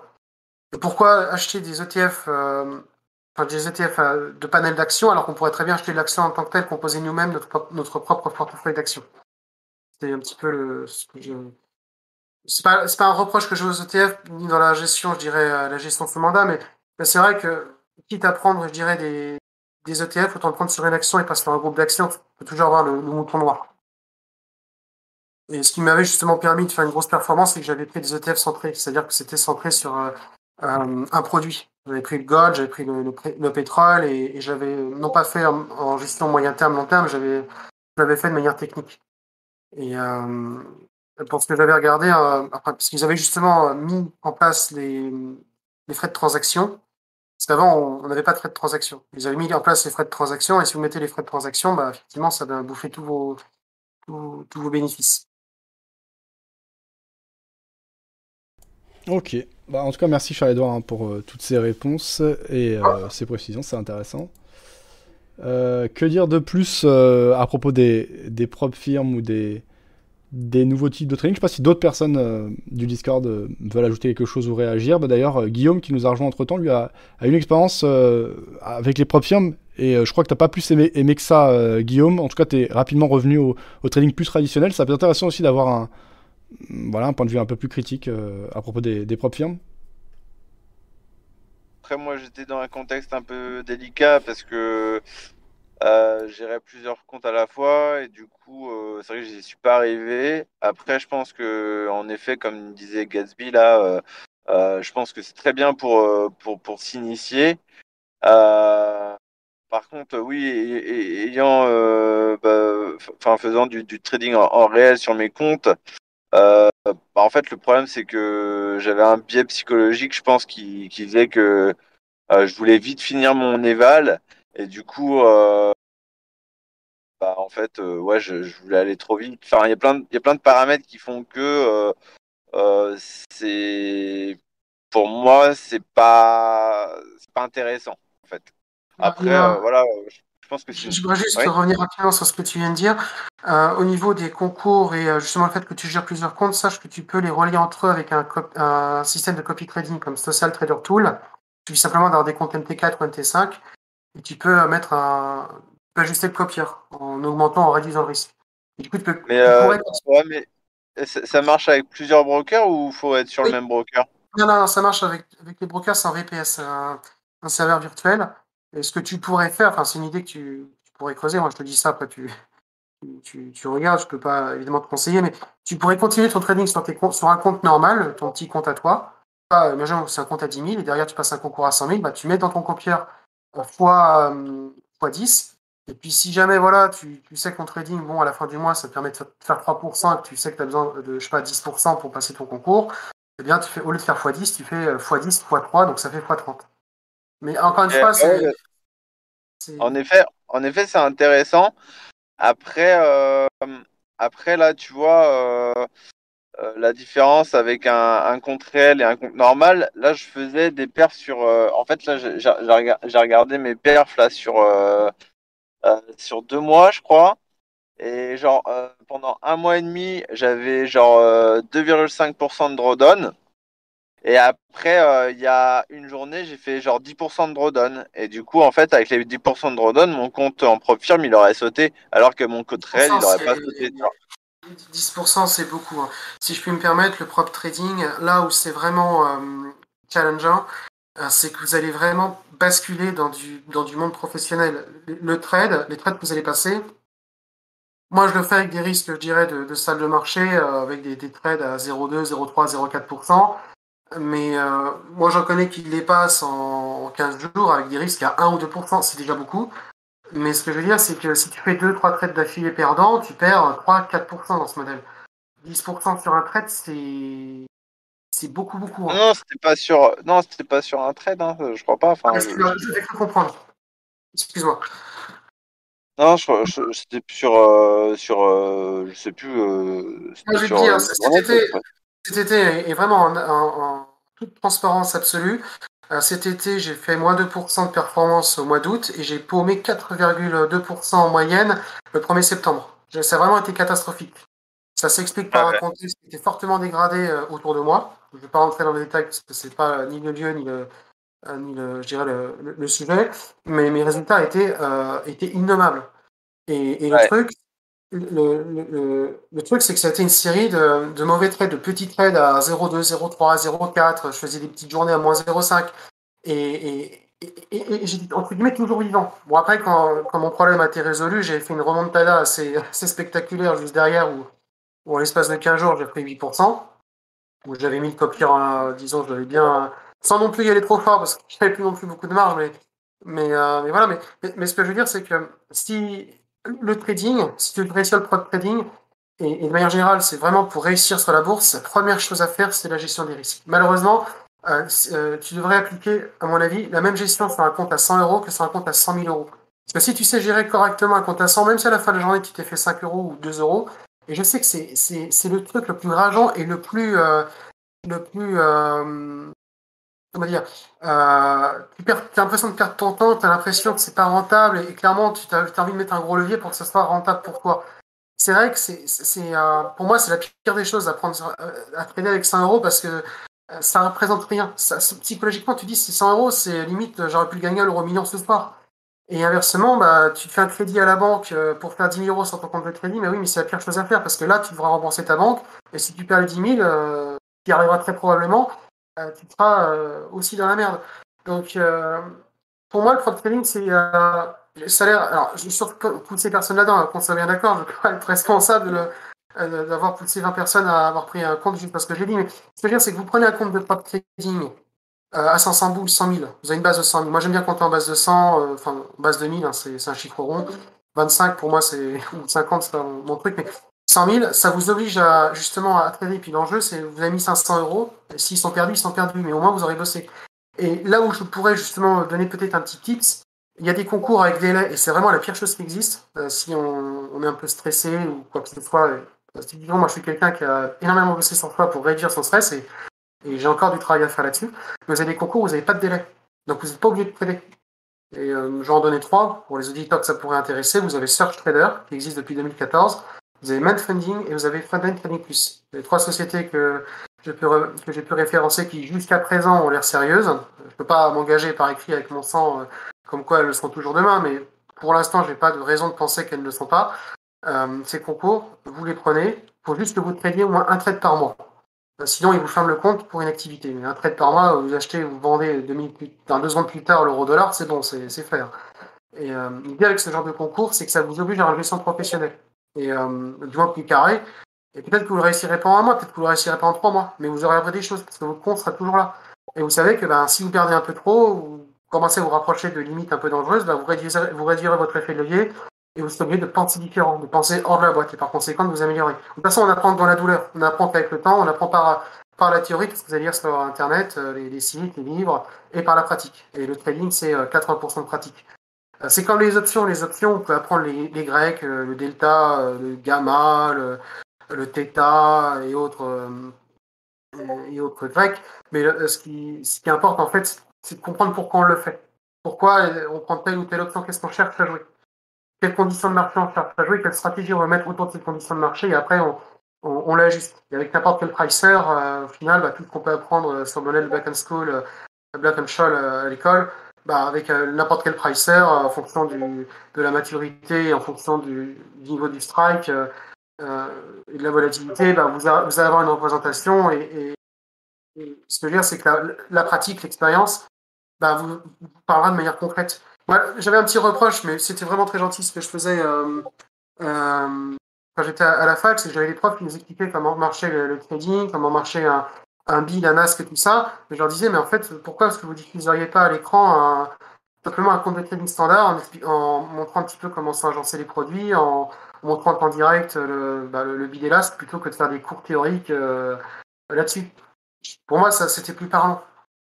Pour moi, faire 10 heures de, de cours euh, là-dessus, c'est un petit peu euh, trop long par rapport à simplement un compte de en, en classe. Euh, je, je, suis totalement d'accord avec toi. Mais toi, tu fais quoi en fait? J'ai pas, pas, J'étais pas là au début. Tu, tu, tu... T'es formateur Non, je suis pas for... je suis du tout formateur. Je fais du trading euh, pour moi-même, du propre trading pour moi-même. Et j'ai créé un petit compte de gestion à Malte qui, pour l'instant, ne tourne pas puisque je, je suis en pleine mutation professionnelle. Du coup, tu, tu trades sur propre firme, c'est ça? C'est ça. C'est sur quel euh, propre firme? Alors, pour l'instant, je suis en train de passer un Fund Trading Plus, un Man Funding, un Head Capital et un FTMO. D'accord. Tu fais les trois en même temps? Les quatre. Bah, avec un copieur. Avec un copieur? Oui. Sur, euh, sur quoi? Sur MT4 euh, Fund Trading Plus. Euh, pardon. Social Trader Tool. Voilà, c'est bon, je vais arriver. Ouais, ça c'est le Pourquoi copieur, ne pas mais, cumuler euh, les comptes plutôt? De quoi? Pourquoi ne pas cumuler les comptes plutôt? Bah si, je les cumule. Non, je veux je dire, veux dire, euh, sur la même euh, propre firme. Bah, tu as une limite de, de compte. Ah, d'accord. Euh, chez tu peux pas avoir plus de deux comptes à 300 000, et sachant que chaque compte doit être géré indépendamment. C'est-à-dire que tu peux avoir qu'une stratégie par, euh, par compte de 300 000. Chez My- sur, sur FTMO, tu peux avoir deux comptes maximum à, à 200 000. Euh, Frontend Trading Plus, c'est deux comptes à 200 000, et E8 Funding, c'est un compte à 250 plus un compte à 50 pour un total à 300. Donc, tu peux pas, par exemple, prendre euh, deux comptes à 250 chez euh, E8 Funding. mais du coup, Vas-y. tout- tous tes, tous tes comptes sont sur euh, MetaTrader 4 ou pas? Bah, de toute façon, ils offrent que ça, MT4 ou MT5. Alors, il y a quelques sociétés qui vont te permettre de trader via, euh, euh, via euh, TradingView. Et du coup, Mais- t'as as, as fait, t'as fait toutes, les, toutes les évaluations là? Je suis dessus. Ah, t'es en, train de les faire du coup là? Voilà. Ok. J'ai récemment réussi deux concours euh, chez notamment une société que je pensais sérieuse et qui, au final, euh, s'est avéré. euh, je ne vais pas donner de nom parce que ça serait. Bah, tu peux donner le nom, hein. S'ils sont pas sérieux, tu peux donner le nom. Hein. Oui, mais il semblerait que ça conduise à certains, certains petits soucis. C'est une société euh, britannique. Dans, mon fichier Excel. euh, Et, du coup, c'est quel type de problème que tu as rencontré euh, quand tu dis pas sérieux? Il n'y a pas eu de concours de, de funded euh, derrière. Et à ce que j'ai vu sur Internet, il y a eu d'autres personnes qui ont le même problème. Que- Comment tu Que dis? le- leur business de compte funded, c'est-à-dire financé. Mais, mais c'est- alors attends, c'est-à-dire, t'as passé le test, c'est ça? C'est ça. Tu l'as, tu l'as eu? Oui. Et finalement, ils ont pas accepté ou? Ils n'ont pas funded, ils sont restés silencieux pendant euh, bah, jusqu'à maintenant. D'accord, ok. Ouais, bah effectivement. Euh, euh, c'est vrai que J'ai t'as- vu sur Internet, il y a eu d'autres personnes qui ont eu le même problème, qui n'ont pas été fund et qui ont récupéré leur code de gestion. Moi, ça n'a pas été le cas. Mais euh, c'est encore une fois, c'est ce que je disais. hein, ce qui est vrai un jour ne l'est plus le lendemain. Vous avez des sociétés qui ferment, euh, d'autres qui ouvrent. Euh, J'ai euh, repéré euh, sur Facebook des pubs pour des, des propres fermes. Juste la manière dont c'est agencé, je sais tout de suite que c'est de l'arnaque. Sens où alors, je peux pas non plus donner de nom, mais bon, l'idée c'est que le gars, il a pas de drawdown, il est fund instantanément, il a un profit sharing à 80%. Euh, C'est pas du tout dans les standards de l'industrie. Les, les comptes qui sont financés instantanément, déjà les frais de passage de concours sont, euh, enfin les frais de gestion, le frais pour avoir ce compte-là est à peu près égal à 80% du drawdown. Donc euh, c'est pas intéressant de le faire, autant trader son propre argent. Et ensuite de ça, le profit sharing sur ce genre de compte est euh, 12% je crois sur, euh, sur MyForex Fund et euh, ça dépasse guère 30 à 40%. Et là on vous propose 80% instant funding et surtout pas de, de, euh, drawdown. Vous pouvez prendre 60%, euh, ils vous prennent quand même. Dire, euh, encore une fois, c'est une industrie, vous avez du sérieux et du pas sérieux. Ouais. Moi, je, Euh. je fais un retour d'expérience sur, euh, sur ce que j'ai fait.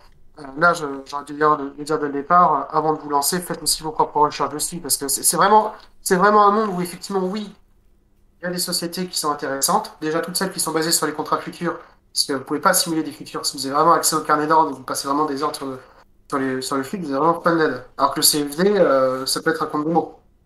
Et c'est d'ailleurs très souvent le cas. Tu disais que. euh, Alors attends. qu'est-ce que- Oui, voilà, tu as parlé des options. Euh, bah là, c'est pas le, le sujet vraiment du, du jour, mais euh, euh, sachez que tout à l'heure, on a Skoll qui s'est exprimé. Et Skoll, c'est quelqu'un qui traite les options et qui est vraiment excellent, qui traite les options à échéance courte, 0 DTE. On l'a déjà reçu à plusieurs reprises, donc je vous invite à regarder notamment le webinaire sur les options 0 DTE qu'on a pu faire ensemble. Et euh, je vous invite, je parle à nos auditeurs, euh, à découvrir son site ou son compte sur Twitter où il poste des idées de trade euh, régulièrement. Je vous ai mis le lien euh, sur le, le chat. Voilà, donc Skull School, Skull Cool, pardon. Et, et ben, de toute façon, on aura l'occasion sans doute, de, en fonction des sujets, de, de parler. Mais voilà, découvrez, Ouais. découvrez ça. Euh,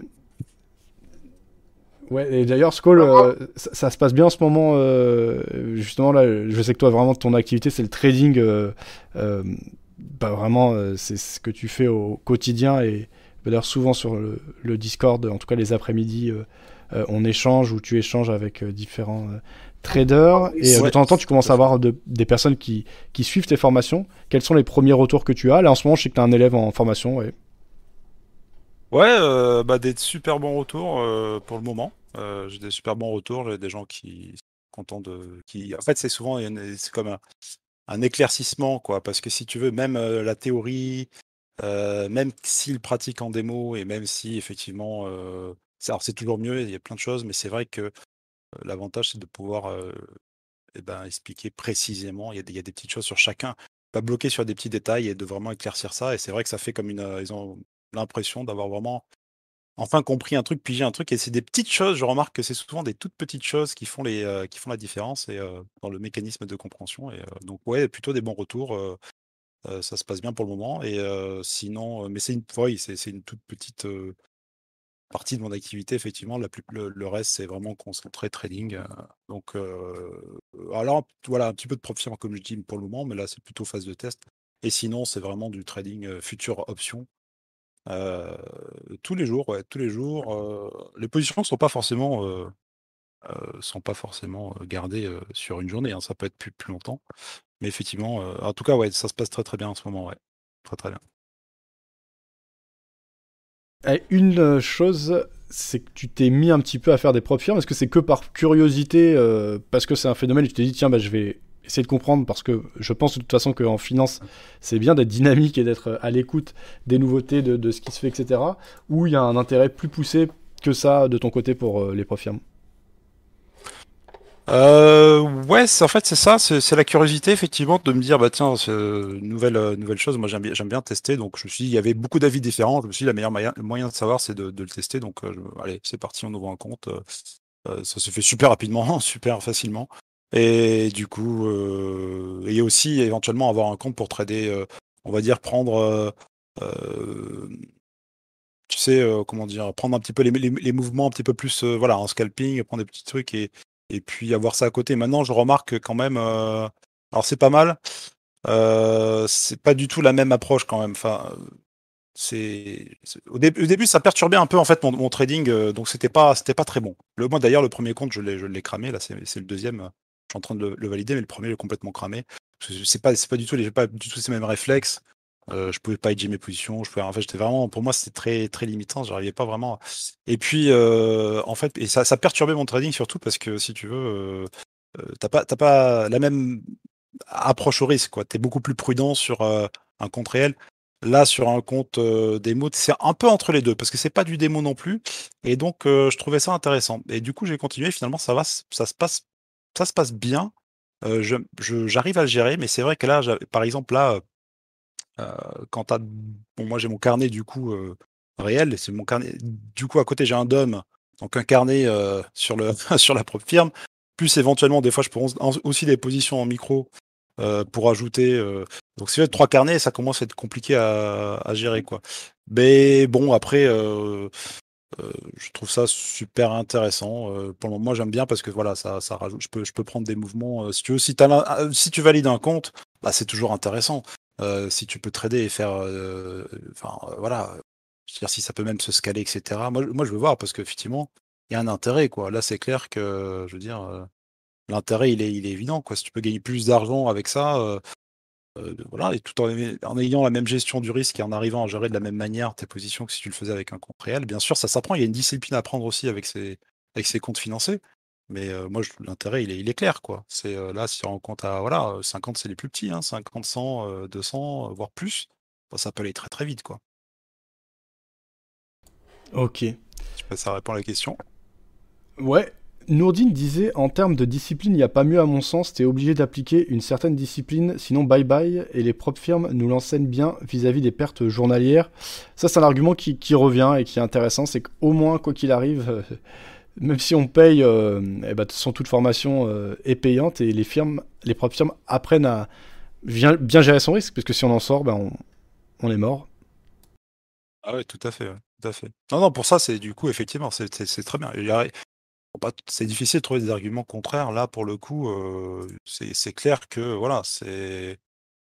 Bon, après, euh, ça t'apprend clairement à, voilà, à gérer ton risque. C'est le drawdown, mais ce que je trouve que c'est non, c'est très bien. Moi, je, je ferais pareil avec le, compte à 50 qui est un profil, je ferais exactement la même chose sur un compte euh, réel. Hein. C'est vraiment, voilà, hein. clairement en termes de gestion de risque, bah, voilà, est immédiatement sanctionné de toute manière. Il est, il est parti le commercial là? Charles-Édouard Ouais, il est parti apparemment. Ouais, il est parti. Charles-Édouard. ben, le mec qui, ses propres firmes. non, non, non, euh, non, c'est pas un commercial, hein, pour le coup. Euh, il est à fond dans, dans ses trucs, mais euh, il, cherche pas spécialement à vendre. Euh, il, il, bosse pas pour une propre firme, en tout cas. Non, mais je rigole, je dis ça comme ça. Je ça comme ça. en tout cas, c'était intéressant. Euh, le social, Trader Tool, euh, j'avais que c'était possible de, de, faire ça, ouais. De, faire, de, faire du copy trade sur plusieurs comptes MT4. Moi, ça, en fait, ça m'aurait grave servi auparavant, quoi. Bon. Ouais. Ben voilà. Ben, je sais pas s'il y avait autre chose euh, à ajouter, sinon euh, je pense qu'en tout cas pour le T-Talk, euh, ce sera tout. On a bien couvert le sujet des propres firmes. on a parlé de pas mal de, choses différentes. ben voilà. du coup, je pense que je vais mettre fin à cette émission. Et ben, on va se retrouver de toute façon bientôt pour un autre T-Talk sur un thème précis. Je vais mettre fin également au sondage que j'avais lancé auprès de nos auditeurs. Il y a eu 53 votants. Avez-vous déjà tradé via une propre firme? 51% de oui, 49% de non. Donc je trouve ça énorme. Euh, encore une fois, parce que sur Vidéo Bourse, a priori, c'est pas une audience spécialement tournée vers les propres firmes. Euh, donc en tout cas, moi je dis que euh, rien que le fait qu'il y ait un tel intérêt et engouement, ça veut dire que c'est un, concept utile, et quand c'est utile, c'est là pour durer. Et après, ben, on verra comment tout ça évolue, mais à mon avis, on n'a pas fini d'en entendre parler. Voilà, bah, N'hésitez pas à suggérer vos idées de sujets pour les prochaines émissions. N'hésitez pas également à nous faire des feedbacks, puisque tout ce mois de décembre, ce ne sont que des tests de live. Il y a déjà du contenu très intéressant, mais on va dire qu'on s'échauffe et qu'à partir de janvier, on essaiera d'avoir euh, tout le concept, toute l'infrastructure euh, bien en place pour qu'on puisse euh, proposer le contenu le plus dynamique possible. Je vous souhaite une bonne fin de soirée, bon week-end, et bah, ensuite, moi, de mon côté, je vais rejoindre le Discord, euh, mais sur le, salon euh, plus classique. Bonne soirée à tous. Salut tout le monde. Bonne soirée à toi, Fabien. Bah, Guillaume, si t'es là sur l'autre, je te rejoins dans quelques instants. ouais, y a pas de souci. Merci.